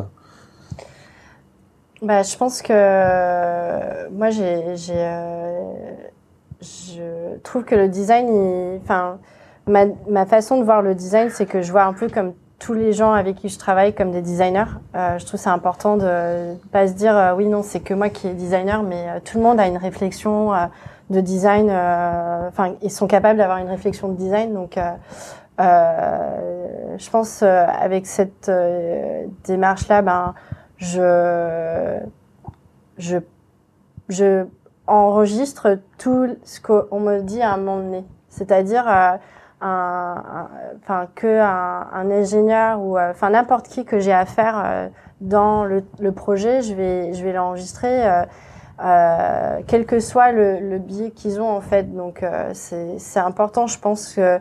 De se dire non, c'est pas que les designers qui ne sont pas capables d'avoir des, des choses justes, mais de se dire euh, oui, bah en fait, l'utilisateur peut avoir aussi une, une raison de dire ouais, c'est intéressant d'avoir ce genre de service ou euh, ou de d'entendre enfin euh, tous les différents services euh, parler en fait et, et de je trouve que c'était vraiment intéressant ce que tu disais là sur euh, le pré-prototypage des des personas, enfin que oui, les, les gens qui ont le plus de contact avec les utilisateurs, euh, euh, c'est naturellement un bon indice de euh, le, le constat global d'une population euh, d'utilisateurs.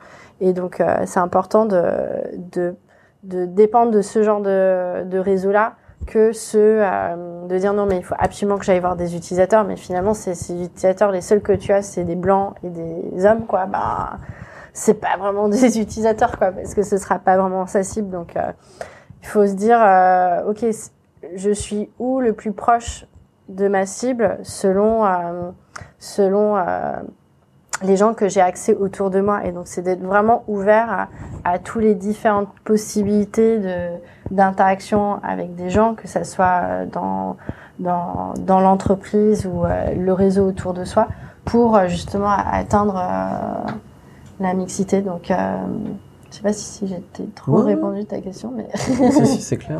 Moi, j'ai deux exemples concrets qui font lien avec ce que tu es en train de dire. Ouais. Euh, donc, toujours avec la méthode Lean U X, on fait donc beaucoup de choses en, mm. en groupe et en collectif. Et euh, quand on fait de la conception, mm. on a toujours une étape où on va faire euh, du prototypage ou de la co-conception de parcours utilisateur euh, en équipe avec les gens des équipes métiers ouais. en interne dans le départ. Donc, on va inviter des gens... Euh, des équipes opérationnelles, commerciales, peu importe, mm. à euh, dessiner des customer journey, euh, dessiner des interfaces. Mm. Et euh, finalement, le designer, il devient plutôt un facilitateur. Et son rôle dans l'atelier, ça va plutôt être d'aller extraire euh, bah, cette connaissance que les gens ont. Ouais. Euh, et ça demande d'avoir un peu l'humilité de ne pas vouloir pousser ses idées, mais te dire, OK, euh, les, les, les gens ont des choses, des insights à pousser qui sont pertinents, qui mm. sont légitimes. Et euh, ma collègue qui est au support, c'est pas parce qu'elle n'est pas designer qu'elle va pas avoir des choses à apporter. Mmh. Donc nous, on fait beaucoup ça et ça nous a permis de designer des choses qu'on n'aurait jamais imaginées, qu'on n'aurait jamais soupçonnées mmh. parce que bah voilà, eux, ils sont en interaction avec les users tout le temps et qu'ils te sortent des trucs que t'aurais pas pu, euh, ouais. euh, auxquels tu n'aurais pas pu penser. Euh, ça, c'était le premier, la première chose. Et un deuxième truc qu'on fait aussi, euh, alors ça participe beaucoup à l'évangélisation aussi en U X de travailler en collaboration comme ça. Mmh. Et donc plus tu sensibilises les collaborateurs au sein global de l'entreprise euh, aux problématiques utilisateurs, plus mmh. ils y sont attentifs et plus ils te le remontent. Donc, tu crées encore un cercle mmh. euh, vertueux. Et euh, on fait aussi... Euh, alors, on l'a fait une ou deux fois chez Everoad et je sais que la user researcher qu'on a dans l'équipe, justement, elle veut maintenant l'automatiser. Euh, chez Mano Mano aussi, euh, Chloé Martineau, leur, leur user researcher, elle fait ça, elle appelle ça des popcorn time, les popcorn time mmh. sessions. Euh, en gros, le principe, c'est tu prends les screencasts de... Euh, de tes utilisateurs sur ta plateforme et puis tu fais une petite diffusion en interne avec euh, euh, les gens que tu as besoin de sensibiliser. Donc euh, typiquement, tu invites ton équipe engineering mmh. et puis euh, tu les mets face à euh, les vidéos de tes utilisateurs qui utilisent ça. On avait un champ, nous par exemple, un peu problématique à un moment donné où t'avais, tu tapais et tu utilisais, ça te générait des tags pour euh, paramétrer des recherches, et cetera. Euh, et il euh, euh, y avait un débat avec nos ingés qui nous disait euh, hyper simple quoi. T'écris et tapes sur entrée, ça te génère, ça te génère un tag. Mais euh, Christine, elle sait pas utiliser les tags en fait. Donc euh, pas de problème, on fait un screencast vidéo et euh, tu vois la pauvre Christine qui galère tellement qu'elle finit par effacer tous les paramètres qu'elle avait rentrés et qu'elle valide et elle a fucké tout tout tout son paramétrage de, de, du logiciel. Ouais. Et euh, et quand tu fais ça, en fait, ton équipe, bah, elle prend conscience de l'importance et des enjeux.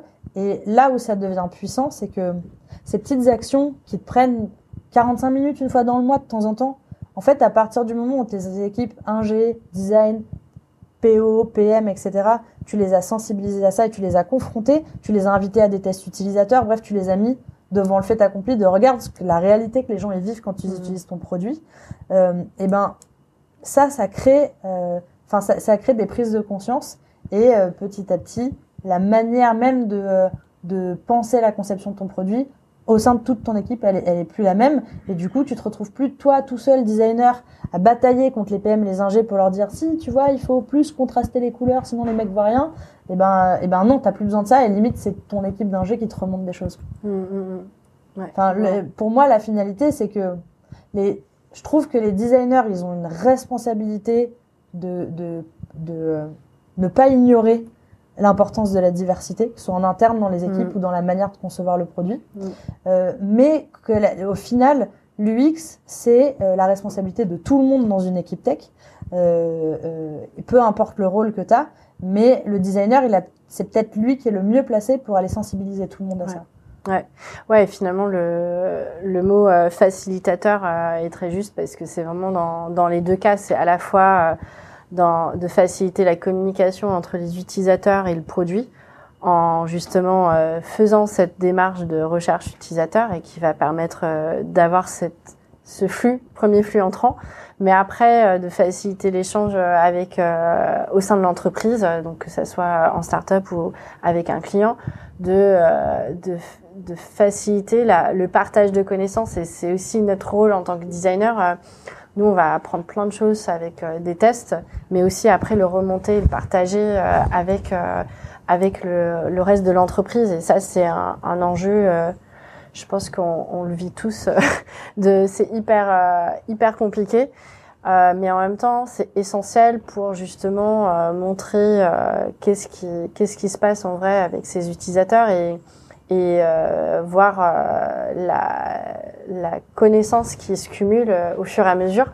C'est un, un gros sujet que nous, on essaie de, de travailler euh, dessus parce que finalement, euh, enfin, avec nos clients, en tout cas, on voit que c'est euh, c'est le truc euh, où les... Enfin, finalement, je pense que...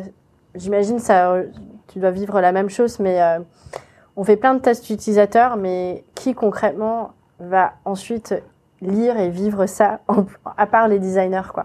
Et c'est ça qui est super dur, c'est qu'on apprend plein de choses hyper riches en échangeant avec des avec des utilisateurs qui euh, justement va euh, constater cette diversité, euh, enfin des usages, des, des utilisateurs, des, des contextes des gens, mais de le cartographier et, et le et le transmettre aux autres. De, de transmettre cette empathie que nous, en tant qu'utilisateurs, on va, on va avoir à l'instantané, qui est ce que nous, on vit tous pour, parce que vraiment, qui n'est pas juste surexcité en sortant d'un test utilisateur parce qu'ils ont appris tellement de trucs. Euh, mais ça, cette énergie de la recommuniquer dans l'entreprise euh, euh, ou à, à un client euh, euh, de façon continue, c'est hyper dur. Euh, bon, après, je pense que c'est aussi notre force, parce que du coup, on, on l'a et ça nous fait euh, vivre euh, le produit.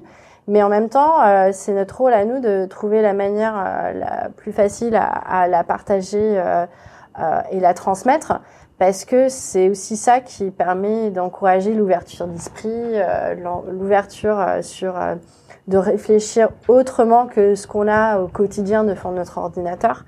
Euh, et, et donc, enfin, euh, c'est un peu le, le pouvoir euh, du designer euh, est là. Hein, c'est vraiment euh, cette euh, façon de, de voir autre chose euh, que euh, ce qu'on réfléchit au quotidien. On se dit, bah, on peut toujours trouver des solutions, mais c'est finalement euh, euh, le regard vers l'extérieur qui fait que euh, ce que nous on va créer va être encore plus puissant. Et euh, voilà, n'importe qui euh, peut sortir Sketch et apprendre Sketch et designer un truc, quoi. Mais euh, en fait, euh, c'est pas ça qui, qui est la valeur d'une belle démarche de design, c'est de vraiment euh, avoir un regard de l'extérieur. Et finalement, euh, la diversité, c'est ça, quoi. C'est de juste regarder vers l'extérieur, voir euh, tout le monde qui est autour et, et dire, ouais, mais je suis pas le seul. Et c'est, c'est tout le monde qui est important. C'est beau ce que tu dis. Par rapport à Hexagon, mm. euh, c'est assez intéressant de se dire le challenge de dire on n'est pas tout seul, il y a d'autres gens à l'extérieur. Mm. Euh, en quoi Hexagon c'est un challenge aujourd'hui euh, au quotidien pour vous et en quoi ça consiste? Je ne sais pas mm. si tout le monde connaît, il y a des gens qui connaissent, je le sais, ouais. mais euh, est-ce que vous pouvez en parler un tout petit peu? Moi, je peux rebondir là-dessus. Euh, c'est un peu pourquoi je me suis engagée sur Hexagon U X, parce que je pense que comme beaucoup de personnes dans le design euh, d'expérience utilisateur ou digital, on est très tous euh, autodidactes. Et donc c'est clairement moi, euh, quand je me suis lancée euh, vraiment dans cette profession, euh, j'ai voulu euh, m'auto-former, et la manière de le faire, c'était via euh, des événements, des meet-ups, des confs, euh, euh, tout ce que je pouvais euh, respirer dans le digital euh, pour savoir qu'est-ce qui se faisait aujourd'hui. Bah, j'allais à un événement, donc euh, j'allais à des événements euh, euh, chez euh, Numa, euh, à des, des événements de, de start-up, de digital, des hackathons et tout ça. Et euh, c'est à ces endroits-là où je me sentais ultra seule en tant que femme designer. Euh, autant avant, euh, j'étais toujours assez proche, enfin euh, dans des domaines euh, féminins, euh, dans le marketing, enfin euh, dans des agences de design ou à l'école, enfin euh, les écoles d'art, c'est souvent majoritairement des femmes qui qui sont euh, que que des hommes, donc euh, j'étais jamais affrontée à ça, et donc je me suis sentais toujours euh, dans ma zone de confort à pouvoir m'exprimer en tant que femme dans dans dans dans les agences ou dans dans les études. Donc quand on se retrouve dans un domaine digital où en fait euh, surtout dans la tech on voit que des hommes, comme l'exprimait euh, Léa, ben on ose vraiment, euh, on a un peu plus du mal à, à partager, à, à, à monter euh, la parole. Bon, après, moi, je suis d'origine américaine, donc j'ai un peu une grande gueule, j'ai pas du mal à, à parler, mais euh, bon, je, je ressentais ça en France. En tout cas, c'est quand même beaucoup plus dur. Enfin, je voyais moins de femmes qui se, par... qui se prononçaient. Et donc, euh, quand j'ai découvert Hexagon U X et euh, cette association, euh, qui est d'ailleurs une, une, une euh, organisme qui a été démarré euh, aux États-Unis euh, par euh, des gens de chez Google, euh, j'ai tout de suite accroché à ça en me disant mais ouais, c'est exactement ce qu'il nous faut ici dans dans le domaine euh, à Paris. Et euh, je voulais, enfin, on est tous les deux convaincus là-dessus, je pense. On veut donner un zone, une zone euh, où les gens se sentent à l'aise à échanger et parler et euh, se tirer vers le haut et, et de se former, quel que soit euh, leur euh, leur background. En fait, on, on est hyper inclusive et et c'est justement ça, c'est de donner euh, l'opportunité à n'importe qui de de pouvoir é- échanger et euh, Et, euh, et de se perfectionner dans le domaine euh, du design. Du coup, je peux peut-être expliquer un peu plus qu'est-ce qu'on fait très concrètement. Ouais, vas-y. Donc, Hexagon U X, c'est une organisation qui essaie de promouvoir les femmes et les personnes non binaires dans euh, le monde du design. Euh, ça veut dire qu'on n'est pas du tout euh, fermé aux hommes cisgenres, euh, absolument pas. On est ouvert à tout le monde, on est inclusif. Mais quand on va organiser un événement avec des speakers, on va toujours s'assurer qu'il euh, y ait parité sur scène, il y ait soit un peu plus de femmes, soit en tout cas qu'il n'y ait pas une majorité écrasante d'hommes blancs cisgenres. Euh, c'est pour ça que bah, typiquement, il y a un event sur euh, le design d'applications mobiles qu'on a dû annuler parce qu'on n'avait que des mecs euh, qui se ressemblaient tous, qui étaient volontaires pour parler. Ils avaient des choses hyper intéressantes à dire. Je suis sûre que l'événement aurait été génial, mais euh, chez Hexagon U X, nous, ce qu'on veut, c'est plutôt permettre à ceux qui sont des invisibles de la tech d'être dans un espace de parole qui est bienveillant et qui va leur permettre de s'exprimer. Euh, le dernier event qu'on avait organisé il y a quelques mois sur la user research, on a eu euh, des, euh, euh, on a eu deux speakeuses, je sais pas si on, deux speakers femmes, euh, mmh. qui sont venues et c'était la première fois qu'elles prenaient la parole. Et dans les deux cas, on parle de, de deux meufs qui ont énormément d'expérience. Et je vois tellement de mecs qui démarquent, qui débarquent dans le métier, qui apprennent Euh, au bout de deux ans à faire du design et qui ont déjà des choses hyper intéressantes et légitimes à dire, mais qui sont qui se sentent déjà légitimes pour parler sur scène. Et je voyais ces ces, ces filles qui ont dix ans d'expérience, euh, qui ont des choses de dingue à partager, des méthodos, et cetera, et qui attendent dix ans avant de se dire tiens là je vais pouvoir aller en parler sur scène et je vais le faire dans le cadre d'Hexagon U X parce qu'on est allé les chercher, parce qu'on les a accompagnés, parce que euh, on a pris le temps de déjeuner, de les rassurer, et cetera. Euh, c'est vraiment difficile quand t'es, quand t'es la seule femme, euh, la seule personne non blanche, euh, la seule personne voilée, et cetera. Bref, quand t'es la seule personne qui visiblement est différente de tout un groupe, monter sur scène, être face à euh, cinquante, cent, deux cents euh, personnes qui se ressemblent toutes mais qui te ressemblent pas, et leur dire bah je vais vous partager euh, euh, un peu ma connaissance, c'est hyper difficile. Donc euh, euh, chez Hexagon U X, on essaie non seulement de, de donner de la visibilité bah, euh, à ceux qui sont invisibles, euh, et en plus on essaie de les accompagner pour travailler un peu sur euh, ce syndrome de l'imposteur qu'ils peuvent avoir et leur dire mais en fait euh, tous les professionnels du design ont des choses hyper pertinentes à dire et voir même si euh, toi t'as jamais parlé, bah, peut-être que euh, de là où t'es, t'as des choses que tu perçois et que euh, d'autres ne perçoivent pas, quoi. Voilà. Euh, maintenant, dans les événements, on a presque toujours des hommes aussi qui parlent et euh, des, des mecs qui viennent spontanément nous dire euh, « Moi, je trouve que c'est cool la démarche d'Hexagon U X, j'ai envie de faire partie de l'aventure. » Et ça, c'est trop bien parce que l'idée, c'est pas d'être euh, en non-mixité, c'est plutôt d'être dans une idée d'ouverture et de mélanger les gens dans le monde de la tech. Voilà. Et euh, euh, si, donc on organise des événements, on a deux, deux blocs, c'est par ça qu'on a commencé en France, donc toutes les deux on s'occupe d'organiser les événements, donc si vous voulez parler de votre expérience, venez nous voir en charge des speakers. Euh, et euh, à côté de ça, on a Sacha et Marine qui font partie de l'équipe aussi, qui elles s'occupent du, pro, du, du programme de mentorship, donc là on lance un programme de mentorat, euh, ça c'est le, le, la deuxième, le deuxième rôle de... Euh, Euh, Hexagon U X et c'est euh, ben, toujours un peu la même idée. Quand tu as fait le bon parcours, que tu sors de la bonne école, et ben t'es dans les super réseaux de mentorat de l'école et tu vas avoir accès aux super professionnels qui vont t'accompagner. Et puis euh, et puis euh, quand t'as pas fait ce parcours là, Comment tu te fais ta place dans la tech? Comment tu trouves des gens qui t'accompagnent dans ta carrière? Mmh. Comment, quand tu as un syndrome de l'imposteur, tu te mets pas en avant, tu sais pas comment te vendre? Eh ben, tu trouves les bonnes personnes qui vont t'aider à, je sais pas, savoir comment négocier ton salaire, négocier une promotion, et cetera. Donc là, euh, l'idée, c'est encore une fois d'aller chercher plutôt des femmes, des personnes non binaires, euh, de pouvoir leur permettre de rencontrer d'autres mentors, euh, femmes ou hommes. Enfin, c'est, c'est ouvert tant que les gens sont bienveillants. Euh, et puis de les faire matcher, et puis après ça crée des accompagnements. Après, euh, chez Hexagon U X, on est focus sur plutôt le genre, donc euh, femmes, personnes non binaires. Euh, mais euh, moi, mon, mon, enfin, ma, ma, mon grand combat euh, très personnel, c'est plutôt la diversité dans dans euh, tout, tout, toute sa globalité. Mmh. Donc euh, quelqu'un euh, qui est la seule personne grosse dans le groupe, euh, quelqu'un qui, euh, enfin bref, peu importe le type de différence. Euh, enfin, chez Hexagon U X, l'idée c'est de, l'idée qu'on a nous derrière ça, c'est d'accompagner n'importe qui qui mmh. a du mal à se mettre en avant et lui dire mais t'es légitime comme tout le monde et tiens on va te donner les tips pour y arriver. Mmh. Ouais. C'est très clair. Est-ce qu'on a des questions? Bonsoir. Euh, donc du coup, euh, moi je m'intéresse bizarrement, je sais pas trop pourquoi, à ce sujet de la diversité, de la mixité. Je sais pas. Je suis peut-être concernée, mais je suis pas sûre.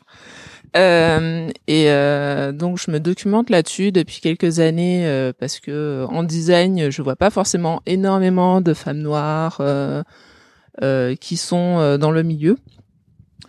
Et euh, notamment, ben, je regarde ce qui se passe de l'autre côté euh, de l'océan aux États-Unis et euh, des problématiques de la Silicon Valley au niveau de la diversité, où en fait, il y a beaucoup de démarches qui ont été mises en place, mais ils se rendent compte, euh, après quelques années, qu'il y a des problématiques où les gens qui sont euh, en minorité, qu'ils soient femmes, euh, racisées ou les deux, ne restent pas forcément, malgré les démarches euh, de... Euh, De, de discrimination positive finalement euh, pour amener ces profils-là euh, plus facilement dans les entreprises. Et donc du coup, on se rend compte que euh, ces, ces personnes-là partent, euh, sans doute parce que euh, ben, au niveau de la culture euh, d'entreprise à l'intérieur, il y a quelque chose qui n'a pas été franchi. Et du coup, euh, j'ai l'impression que de votre côté, c'est pas quelque chose qui a forcément... Euh, enfin, qui se ressent dans, dans vos expériences. Mais est-ce que vous avez des retours là-dessus de, d'initiatives liées à la diversité qui ont été mises en place dans des entreprises qui n'ont pas forcément marché et d'enseignements qui auront pu être retenus, mais plutôt dans un contexte français? Je ne sais pas si je suis très claire. Alors moi, j'ai, j'ai, là, j'ai pas d'exemple concret. Je pense que c'est parce que ça fait pas très longtemps que je suis head of design, que... Euh, euh, des, alors c'est, le, chez Everoad, c'est la première équipe personnellement que moi je crée. Il euh, y a une femme noire dans mon équipe, par exemple, mais elle, elle est toujours là, mais ça fait qu'un an et demi. Donc je sais pas, dans trois ans, quatre ans, cinq ans, comment elle vivra sa carrière. Euh, euh, en revanche, en entretien d'embauche, j'ai, j'ai en tête une candidate que j'avais eue qui avait fait euh, EpiTech, elle voulait devenir euh, développeur à l'origine, puis ensuite elle a abandonné ses études pour euh, décider de devenir designer parce que elle prenait trop cher à l'école. Et que euh, au bout de deux années à euh, jamais être incluse dans les binômes, jamais être prise au sérieux, euh, beaucoup plus souffrir que les autres, elle s'est dit ok, je pourrais le faire, mais en fait je vais en chier pendant cinq ans. Je vais plutôt aller dans le design, il y a plus de femmes, ça sera plus facile. Euh, c'est hyper triste et en même temps, je pense que les gens ont le. En fait, à partir du moment où tu tu tu essaies de t'intégrer professionnellement dans un environnement où tu seras minoritaire, quelle, quelle que soit la raison pour laquelle tu l'es. Ça va avoir un coût émotionnel, ça va avoir un coût en énergie. Si t'es le premier ou le deuxième, tu vas être celui qui va devoir évangéliser pour les autres. Il euh, y a euh, une expression qui revient beaucoup en ce moment dans le féminisme, qui est celle de, d'ouvrir la voie. Euh, j'ai un peu l'impression que notre génération sont celles qui euh, tracent un peu des sillons, euh, en espérant que bah voilà, ça devienne des rivières et qu'à un moment donné, les choses soient mélangées. Mais en tout cas, euh, bah, les premières là qui passent... Euh, Euh, elles prennent cher pour les autres, c'est une réalité et je pense que euh, c'est épuisant et que les gens euh, sont, enfin on n'est pas des machines et que quand euh, t'as l'impression que tu dois continu- continuellement faire tes preuves euh, bah, au bout de cinq ans, six ans de, de, de, d'expérience professionnelle pff, t'as peut-être plus envie de porter ça quoi. Donc euh, mon analyse aujourd'hui euh, en ayant que deux ans d'expérience en tant que head of design et six ans dans la tech c'est que euh, euh, c'est pas, je, je pense que euh, être dans la discrimination positive, ça suffit pas. Ça suffit pas de se dire tiens, on va recruter euh, des noirs, des arabes et des femmes et puis après tout le monde sera heureux. Euh, je pense qu'une fois que les gens ils sont euh, euh, en mixité dans une dans, dans une, euh, une entreprise, euh, bah les managers, il faut tout simplement les former aussi parce que euh, si t'as cet effet boys club, euh, tous les mecs blancs qui sortent des blagues ultra racistes le midi et puis ça va, on fait que rigoler, c'est bon, c'est pour rire, machin. Euh, et ben si les managers tolèrent, si euh, Euh, le top management n'organise pas de la bienveillance, s'il n'y a pas de sensibilisation, si euh, bah, en fait les gens que tu mets dans ces groupes-là, ils prennent juste super cher et puis au bout d'un moment, ils en peuvent plus quoi. Donc euh, je pense que le travail, il est de longue haleine et euh, il suffit pas juste de recruter des gens mixtes, il faut aussi euh, considérablement former euh, les gens qui sont à la tête de ces, de ces groupes-là. Malheureusement, aujourd'hui, la plupart des managers, c'est des mecs blancs, effet boys club, qui ont fait euh, les mêmes écoles, qui ont toujours été entre eux, euh, et donc qui perçoivent même pas en fait de quoi il s'agit. Et, euh, et euh, donc pour pour que ces gens-là se disent ah maintenant il va falloir qu'on se sensibilise, il va falloir qu'on fasse des formations pour comprendre ce qui se passe, pour pouvoir créer un bon climat, et cetera. Je pense que ça va prendre du temps. D'ailleurs, euh, il y a une problématique qui est liée à ben, pour justement s'en rendre compte. Faut que les gens se plaignent. Et en fait, les gens qui partent, souvent, ils vont pas se plaindre parce que ben, y a le, pro- le problème de ben, burn the bridge, non. Tu vois, mm. Déjà, quand tu as un problème de, de manque de réseau à la base, euh, tu vas pas aller dire aux gens, surtout en France, où c'est quand même encore assez mal perçu, euh, ouais, euh, je vais protester contre une certaine forme de discrimination ou de racisme. Euh, c'est pas que les gens sont racistes euh, par essence, mais euh, ils baignent quand même dans un environnement qui a tendance à, à reproduire ce genre de réflexe. Et donc, euh, donc du coup, moi, je, je me rappelle d'une anecdote d'un, d'un pote antillais, moi je suis antillaise, euh, afro-antillaise du coup, euh, et qui bossait chez Ubisoft, et qui, euh, qui me disait, ouais, ben moi j'ai, j'ai demandé à être mutée parce que, ben, euh, euh, ben en gros, je supportais plus l'ambiance qu'il y avait euh, dans mon équipe. Donc il disait, ben, pas forcément toutes les équipes qui sont comme ça, mais quand même, dans le jeu vidéo, il y a, il y a aussi ce style de problématique. Euh, et qu'en fait, il disait, ben, je suis parti, mais j'ai jamais dit aux gens euh, de mon équipe euh, ben, euh, ce qui faisait que je partais. Ils se sont séparés, euh, pour, ses, pour les gens qui étaient dans son équipe, euh, ils étaient, se sont séparés bons potes, mais lui, en fait, il est juste parti parce qu'il en avait marre, en fait. Et euh, c'est vrai que c'est compliqué, en fait, de, de mettre en avant ce genre de, de problématique. Je suis complètement d'accord. Moi, j'ai vu des femmes partir euh, de boîtes dans lesquelles je bossais parce que c'était un coût émotionnel beaucoup trop lourd d'être la seule fille, qu'elles prenaient cher tout le temps, qu'elles étaient moins prises au sérieux et qui sont parties en super bons termes avec le fondeur, sans jamais verbaliser tout ça, parce mmh. qu'il y a le réseau, parce que euh, c'est un univers pro qui est petit, parce que tout se sait, et surtout parce que quand tu dis « je me sens pas très bien, je trouve que euh, à, au sein de l'entreprise, on n'est pas très bienveillant parce que je suis une femme », tu vas passer pour une hystérique ou parce que je suis noire ou racisée ou peu importe. En fait, peu importe ta, ton, enfin, le, le, le, la différence sur laquelle tu appuies par rapport à tes collègues, quel que soit l'argument, comme c'est pas la réalité de l'autre, ben on va te faire, on va te faire comprendre que attends mais n'importe quoi, on n'est pas raciste, et cetera. Mais c'est pas ce que t'as dit. Sauf que c'est tellement clivant, c'est tellement tabou. En France, on est tellement sur la défensive par rapport à ça que souvent la première réaction Euh, des, des, des managers ou des collègues qui, collaborateurs qui sont dans l'entreprise, c'est attends, mais quoi, mais comment, et cetera. Et, euh, et ce qui est terrible, c'est que euh, bah, la personne qui est en minorité, soit elle se tait et elle rend un peu les armes, mais elle a le droit de pas vouloir être en combat mmh. tout le temps, soit elle se défend et elle est seule face au groupe, et là putain, il faut être euh, euh, émotionnellement armé pour le faire, quoi. Mmh. Euh, mais enfin. Euh, C'est horrible, mais j'ai, moi, j'ai le sentiment aujourd'hui qu'on n'a pas d'autre choix que de passer par là. Euh, tu vois, tu par, là, tu prenais l'exemple de femme noire. Ça, moi, ça me parle parce que dans mon équipe, il y a une femme noire et qu'en l'ayant dans mon équipe, elle m'a fait prendre conscience de choses que j'imaginais même pas qu'elle pouvait vivre parce que moi, en tant que femme blanche, ça m'est jamais arrivé. Euh, et euh, ça, ça, enfin, elle m'a permis d'avoir des prises de conscience. Parce qu'on fait des one-one qui sont hyper bienveillants, qu'on travaille là-dessus, qu'on a pris du temps, que, que voilà, il y a eu tout un rapport de confiance avant qu'elle verbalise des choses qui, moi, m'ont fait me dire « Ah putain, mais en fait, c'est comme ça que tu vis au boulot, mais j'hallucine, quoi.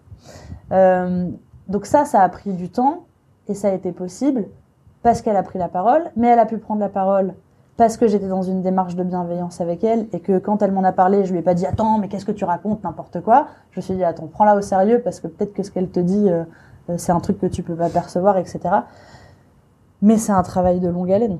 Et je pense que cette relation qu'on a toutes les deux, elle est possible parce que je suis aussi une femme et parce que du coup, ça fait écho à d'autres choses que je peux vivre, et cetera. Euh, avant qu'elle puisse avoir cette relation-là avec un manager homme, blanc, je pense que déjà, il y a un gap. Euh, et euh, en fait, pour moi, la seule solution que j'imagine, c'est que les gens en bas parlent, que les gens en haut écoutent, et qu'à un moment donné, le middle management, bah, il soit confronté à être obligé de se remettre en question et d'être mmh. formé. Euh, mais euh, mais euh, comment tu facilites ce dialogue-là ? Bah, c'est des événements comme aujourd'hui. Mmh. C'est, euh, euh, 'fin, faut, faut donner de la visibilité à, à tout ça. Euh, mais à mon avis, euh, 'fin, on, dans cinq ans, on peut se remettre autour de la table dans la même discussion, quoi. Mmh. Ça va prendre du temps. Ouais.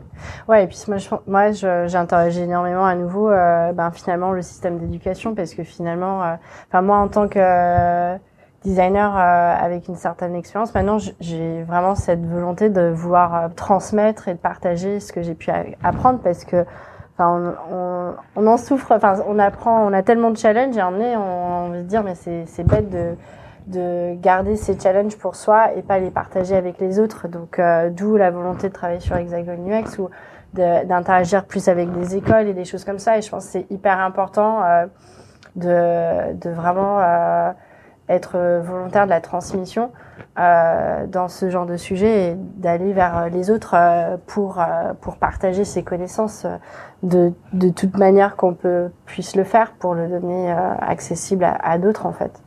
Donc, euh, euh, moi, je pense que, mine de rien, euh, le problème euh, viendra sur... Enfin, euh, la manière de pouvoir euh, euh, combattre, c'est aussi dans l'éducation, de aussi euh, bah, plus communiquer sur euh, l'U X design euh, et, et qu'est-ce que ça peut apporter, euh, euh, donner la possibilité aux gens euh, de se renseigner sur euh, le domaine et, et de... Euh, de vouloir euh, s'inscrire dans cette profession parce que enfin, on est tous convaincus, je pense, sur euh, enfin, ce que ça peut apporter. Je pense qu'il y a plein de gens qui qui se rendent pas compte qu'ils sont euh, en fait euh, ça peut leur leur plaire ce genre de profession. Donc euh, c'est vrai que dans dans l'éducation aujourd'hui, on est très euh, c'est c'est un système euh, voilà avec euh, un système de comment dire d'étapes de sélection, sélectif, on va dire, mais euh, faut aussi aller voir, euh, même au lycée, je trouve ça trop bien, euh, les systèmes. On... Enfin, après, je pense c'est plus euh, aux États-Unis on voit ça, des, des systèmes de, d'apprentissage, mais même en, à Paris, on voit ça aujourd'hui. Moi, j'ai des enfants, enfin, j'ai un enfant euh, où on voit euh, des, des, des écoles qui s'ouvrent sur apprendre le code aux jeunes, aux tout, aux tout jeunes, quoi. Je trouve ça génial, c'est... Euh, Euh, je pense qu'on peut déjà avoir ce genre de démarche euh, aussi au design. C'est vraiment cette ouverture d'esprit. Euh, bon, après, le design, c'est, c'est ça qui est intéressant, c'est que on est euh, par l'A D N, c'est l'empathie. Donc, euh, si c'est quelque chose qui est transmis, ça peut aussi recruter euh, des futurs euh, designers ou des gens qui sont juste plus euh, plus sensibles à l'empathie aussi, quoi. Donc, euh, je pense que ouais, l'éducation, euh, c'est quand même. Euh, La, la démarche la plus facile pour transmettre. Mais ça prend du temps à, à réformer. On a pas mal échangé. On va essayer de conclure euh, avec partage d'inspiration. Euh, y est, on, a, on a partagé plein d'articles dans les notes qu'on a fait avant ça. Mmh. Euh, est-ce qu'il y a un ou deux articles euh, que vous avez envie de partager euh, des choses de Léonore, tu m'en as donné beaucoup. Mmh. Euh, est-ce qu'il y en a un en particulier que tu as envie de mettre en avant comme mot de la fin ? Bah moi j'en ai un euh, que j'ai découvert récemment cette année, qui est euh, celui de euh, euh, Women Talk Design. En fait, c'est un site qui référencie euh, toutes les femmes dans le design qui ont créé des, qui ont, qui ont fait des talks en fait. Et euh, c'est un réseau qui permet euh, bah, hein, de documenter les femmes dans le design qui parlent et euh, leur donner un un, un, un répertoire pour être repérée en tant que femme dans le design qui ont des choses à dire. Et euh, je trouve ça vraiment inspirant parce que euh, ça permet de voir euh, toutes les femmes dans le design qui existent, parce que moi c'est un truc euh, avec l'Hexagon U X qu'on on cherche à faire, c'est justement de augmenter notre euh, notre réseau de, de femmes dans le dans le domaine, euh, et, enfin euh, notamment euh, dans le design, parce que c'est c'est quelque chose qui est pas évident à trouver, et, et je trouve que euh, cet exemple-là c'est un super euh, exemple de vraiment mettre en avant les femmes dans dans le domaine. Euh, pour plus facilement leur donner la parole sur des futures conférences. Euh, moi, là, j'ai une conf en tête, c'est euh, euh, Diversity Matters. C'est euh, Satish Khan Ar qui travaille euh, comme euh, V P Product Management chez Shopify, euh, qui a fait un talk à la Product Conférence l'année dernière sur la diversité et qui a expliqué pourquoi ça compte en interne dans son entreprise et également l'impact que ça a eu avec euh, leurs clients, la manière dont ils ont euh, perçu leurs utilisateurs et les biais qu'ils ont eu dans la façon de travailler leur branding et leurs produits. Donc euh, ça, je trouve que ça illustre très bien tout ce qu'on a dit aujourd'hui. Mmh. Euh, et il y a un autre truc, alors c'est, c'est pas un exemple, mais euh, je pourrais partager les, les refs s'il y en a qui sont euh, curieux de les avoir après. Euh, moi, dans ma démarche euh, féministe personnellement et au-delà de ça, en tant que euh, manager, de me dire euh, bah, comment est-ce que je, je perçois les réalités de, de, des gens qui bossent dans mon équipe. J'écoute énormément de podcasts. Il y a plein de choses qui se font aujourd'hui là-dedans. Et euh, les, la, la puissance des podcasts, je trouve, c'est que tu as des gens qui te font des témoignages sur ce qu'ils vivent et ça permet d'avoir des prises de conscience. Il y a plein de podcasts féministes, euh, pro-L G B T, Euh, euh, afro-descendants, et cetera, qui expliquent des choses incroyables. Et euh, ça fait, ça fait euh, je pense, un an, deux ans que j'en écoute beaucoup. Et euh, je me rends compte que ça a eu un impact énorme sur ma manière de manager et d'interagir avec les gens au travail, même de percevoir les gens autour de moi. Donc euh, voilà, je pourrais vous partager. J'ai, j'ai bien vingt ou trente à vous partager. Je pense beaucoup à la poudre hein, ou des choses comme ça. La mais... poudre, le chip, euh, voilà, quoi de meuf, les couilles sur la table, il y en a pas. Merci. Est-ce que vous avez une, des questions ? euh, J'avais un point sur le, l'éducation du cadre de... de travail et la bienveillance, la place des femmes dans l'entreprise. Je crois que Léa, tu parlais de, de la charte du Gallion. Donc je suis allé voir ça, euh, je connaissais pas du tout. Euh, et du coup, j'ai deux questions. Est-ce que euh, tu peux nous expliquer un peu plus en détail ce que c'est ? Parce que vous l'avez mis en place chez Everoad. Et est-ce que ça devrait pas être quelque chose qui rentre dans le code du travail, euh, tout simplement, euh, pour euh, qui s'applique à tout le monde, en fait ? Ouais. Alors, donc le Gallion, c'est un collectif d'entrepreneurs. Donc c'est le, de, de, le fondateur d'Everroad qui fait partie de ce groupe-là. Donc c'est entre fondateurs de différentes boîtes qui travaillent sur plein de sujets. Ils ont fait cette charte sur la, la, la parité, la, l'égalité homme-femme au travail. Et il y a des choses euh, assez novatrices comme est-ce qu'une femme et un homme qui font le même, qui sont au même poste devraient être payés pareil, enfin ce genre de, de questions-là.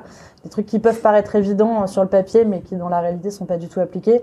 Euh, oui, moi, en tant que féministe, ça me fait péter un plomb de me dire que je vais travailler euh, comme un collègue qui sera payé quinze mille balles de plus que moi alors qu'on fait le même job. Euh, voilà, c'est, c'est, je trouve ça vraiment injuste. Euh, donc, ça de, enfin, j'aurais tendance à dire que ça devrait être une évidence. Euh, maintenant, euh, à défaut de changer les lois, le simple fait que des entrepreneurs le mettent sur un, sur un bout de papier alors que rien ne les oblige à le faire, le signe, partage en interne à toute la boîte à partir de maintenant, voilà ce qu'on target, voilà ce qu'on a envie de faire. Et ensuite, balance ça dans des articles Medium, sur LinkedIn, et cetera. Et, et disent, nous, en tant qu'entreprise, on se définit aussi parce qu'on a envie de correspondre à ces valeurs-là. Et ben, je trouve que déjà, c'est un énorme pas parce que euh, ils verbalisent un truc qui, est, qui a toujours été un peu tabou et un peu honteux et dont on parle pas trop. Euh, et ils l'annoncent comme euh, objectif de culture d'entreprise. Donc, euh, Euh, peut-être que dans dix ans, on écoutera le podcast d'aujourd'hui, on se dira « Oh là là, c'était juste un bout de papier que les gens signaient, ça voulait rien dire. Mmh. » Mais en tout cas, aujourd'hui, en deux mille dix-neuf, euh, bah, euh, c'est énorme, quoi. Ouais. Bonsoir. Euh, moi, j'aurais aimé avoir votre expérience en fait, euh, dans le monde des startups sur la question de la maternité, de la paternité. Euh, alors c'est avoir des enfants, c'est pas une fin en soi, mais euh, moi, par exemple, je suis dans une boîte de consultants, on est environ soixante à soixante-dix. Et clairement, les gens qui ont des enfants sont en minorité. Ceux qui en ont, ce sont souvent les, les dirigeants, hommes, qui n'ont pas trop l'air de s'occuper de savoir s'il faut aller chercher les enfants le soir chez la nounou ou pas. Et je viens pas trop du monde des startups. Avant, j'étais D A en, en agence de com. Donc c'est aussi un milieu où on est très jeune, et puis après quand on veut avoir des enfants, bah, soit on se met en freelance, soit on va chez l'annonceur, parce que clairement rester en agence c'est pas possible.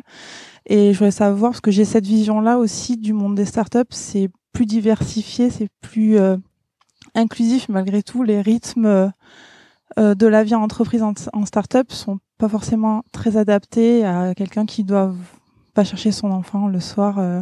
Donc je voulais savoir quelle était un peu votre expérience sur ces sujets-là. Si vous en aviez, euh, comment vous l'avez fait? Je pense que t'es la plus légitime. Bon, je pense que, bah après, je m'en rends pas compte, euh, mais c'est clair que en tant que jeune maman, c'est c'est clair que c'est un combat continu de comment on équilibre sa carrière et, et son travail. Euh, je pense que en tant que femme ou, ou parent, euh, il faut vraiment, enfin euh, de toute façon, ses priorités changent tout, tout de suite dans la vie, et euh, il faut se dire. Euh, Enfin, je pense qu'il faut être un peu innovant dans sa prom- propre manière de faire son travail et, et de totalement assumer sa, sa vie de famille et, et de le mettre en premier, mais du coup de, de travailler autrement et, et de jamais avoir peur de, de dire bah moi je vais travailler en remote aujourd'hui, ou euh, trouver des solutions pour travailler différemment. Euh, en tout cas, c'est la seule technique que j'arrive à tenir dans ma boîte, parce que euh, sinon, ouais, je, je quitterai, euh, parce que c'est clair que j'ai que des jeunes euh, ou des personnes sans enfants autour de moi. Et, euh, et mais, enfin, euh, le seul conseil que j'aurais en tant que jeune maman, c'est vraiment de de pas, enfin, totalement assumer sa famille et de d'être créative dans sa manière de réfléchir, enfin, de de travailler euh, autour de soi. Euh, en tout cas, moi, je suis très, euh, je le fais pas assez souvent, mais euh, euh, je trouve que le travail en remote est hyper efficace. Euh, moi, je trouve des fois, en fait, que euh, je suis plus efficace en remote euh, qu'au travail. Et euh, j'ai déjà été sur des projets avant d'être maman euh, où euh, j'étais sur des équipes totalement en remote. Et en fait, ça, ça marchait super bien. Euh, grâce euh, finalement à la technologie, quand on a des systèmes comme Slack, euh, quand on a des outils de, de vidéoconférence, euh, bah, heureusement grâce euh, à la, au digital, bah, on est un peu forcé à documenter les choses, euh, à écrire les choses sur un Slack ou euh, sur euh, des outils euh, digitaux, qui fait que bah, au lieu de le faire à l'oral dans une salle, bah en fait naturellement c'est documenté quelque part, et du coup ça permet, enfin euh, ça te force à te faire des traces. Donc finalement dans sa propre documentation en tant que designer, bah c'est vachement plus propre et et c'est plus facilement à partager, et euh, et, euh, et et finalement euh, on travaille bien aussi. Donc euh, enfin moi je j'encourage vachement le travail en remote, c'est un truc que je vais essayer de faire de plus en plus pour moi-même, mais euh, aussi c'est de d'être souple dans son emploi du temps. Euh après je pense que c'est moi j'ai la chance d'avoir jamais eu trop de problèmes avec mes employeurs, euh, d'avoir une flexibilité sur mon mode de travail, mais euh, je pense que il euh, y a beaucoup de, de choses sur, euh, en ligne pour pouvoir euh, voir les différents modes de travail. Et je trouve qu'avec un employeur, tant que tu proposes des solutions à adapter son emploi, son emploi du temps, et, et dire bah ok je vais travailler en remote, ou euh, je vais adapter mes horaires pour euh, être plus efficace et pouvoir passer euh, aller chercher mes enfants. Euh, Euh, je vais utiliser euh, tel genre, je sais que tel genre d'outil va permettre de pouvoir être efficace. Euh, bah, l'employeur il sera rassuré quoi. Enfin, en tout cas, je pense dans le dans le domaine du tech, euh, vu qu'on est quand même bien outillé, parce que c'est on est des geeks aussi. Euh, enfin, je trouve que ça porte bien aussi en tant que, enfin, de gérer son temps. Enfin, je trouve que dans le monde des startups, j'imagine bien, euh, enfin, d'avoir euh, des Slack maintenant, tout le monde en a, euh, d'utiliser Google Hangout, c'est naturel. Il euh, faut juste se dire que c'est des outils aussi qui permettent de gagner du temps dans son, sa vie perso, quoi. Donc, euh, il faut pas hésiter à les utiliser et, et pousser à son entourage d'équipe de les utiliser aussi, quoi. Enfin, un peu imposer le truc, euh, dire bah non, euh, je suis pas à dispo à dix-sept heures trente pour la réunion, mais euh, je peux être joignable par call, pas de problème. Et, et voilà, quoi. Enfin, en tout cas, euh, enfin, si on donne une solution pour le faire, Euh, si son employeur euh, résiste, bah, c'est en fait eux, quoi. C'est, la faute est sur eux, c'est pas avoir, de, de soi d'avoir pas fait l'effort. Moi, j'ai... j'ai... Alors, j'ai, j'ai, je suis pas maman euh, et je target pas là pour l'instant d'avoir des enfants. Je sais pas si ça arrivera un jour, donc euh, je suis pas place, bien placée pour parler du sujet de la maternité. En revanche, je peux euh, témoigner de ce que je, je constate chez Everoad. Euh, jusqu'à il y a très peu de temps, parce qu'on vient de recruter une femme qui a déjà trois enfants, euh, jusqu'à il y a très peu de temps, on avait une douzaine de papas, aucune maman. On a eu aucune, on a eu plusieurs naissances, mais que pour des pères, zéro mère. Et moi, personnellement, si j'avais eu envie de faire un enfant, j'aurais démissionné avant. Hors de question de, de vivre une maternité dans une start-up parce que euh, c'est beaucoup trop fatigant. Enfin, je vois pas comment j'aurais pu concilier ma santé, la santé de, d'un bébé, une, une grossesse et euh, la, le rythme en start-up, quoi.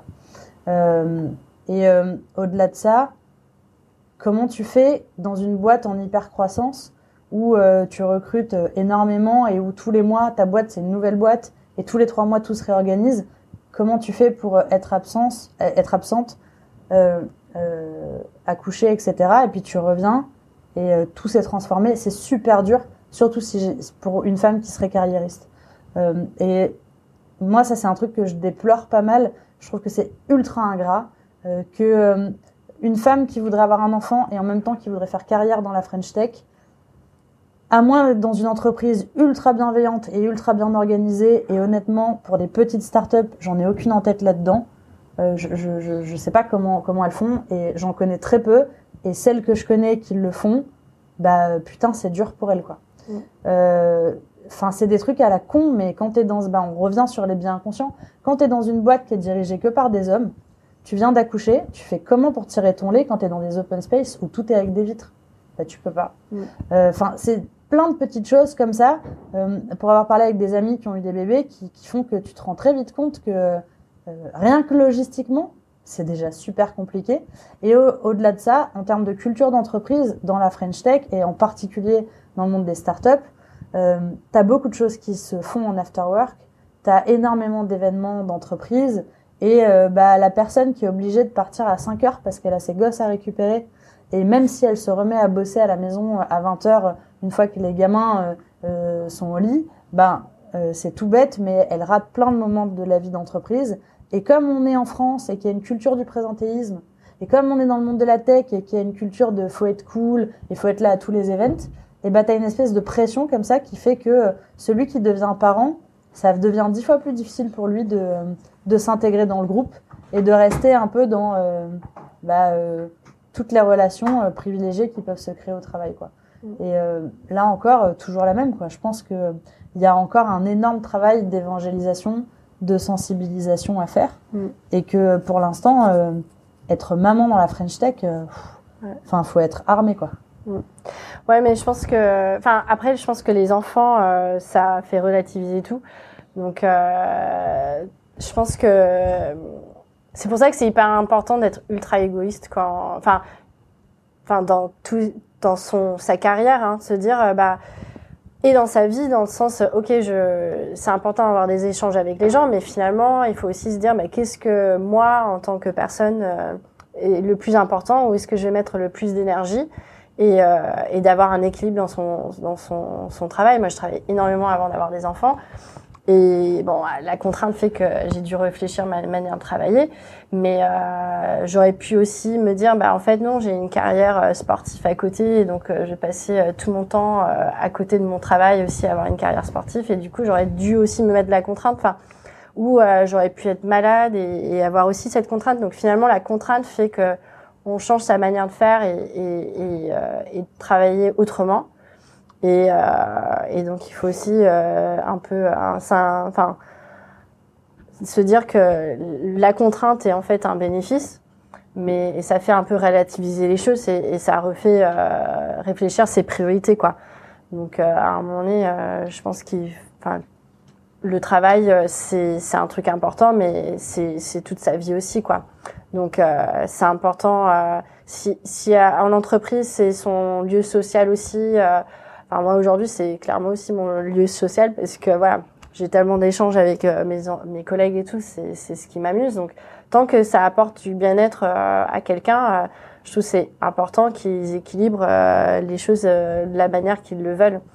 Mais, euh, mais en tout cas, euh, je trouve que les, les contraintes, c'est ça qui fait que on soit un peu, euh, on réfléchit à des nouvelles façons de, de travailler ou de faire pour euh, justement en profiter de travailler. C'est très clair. Merci à toutes les deux euh, d'avoir partagé ça avec nous. Merci à ceux qui sont venus. On va terminer sur ça. Euh, voilà. Merci en tout cas. Merci à toi, Anthony. Merci à vous.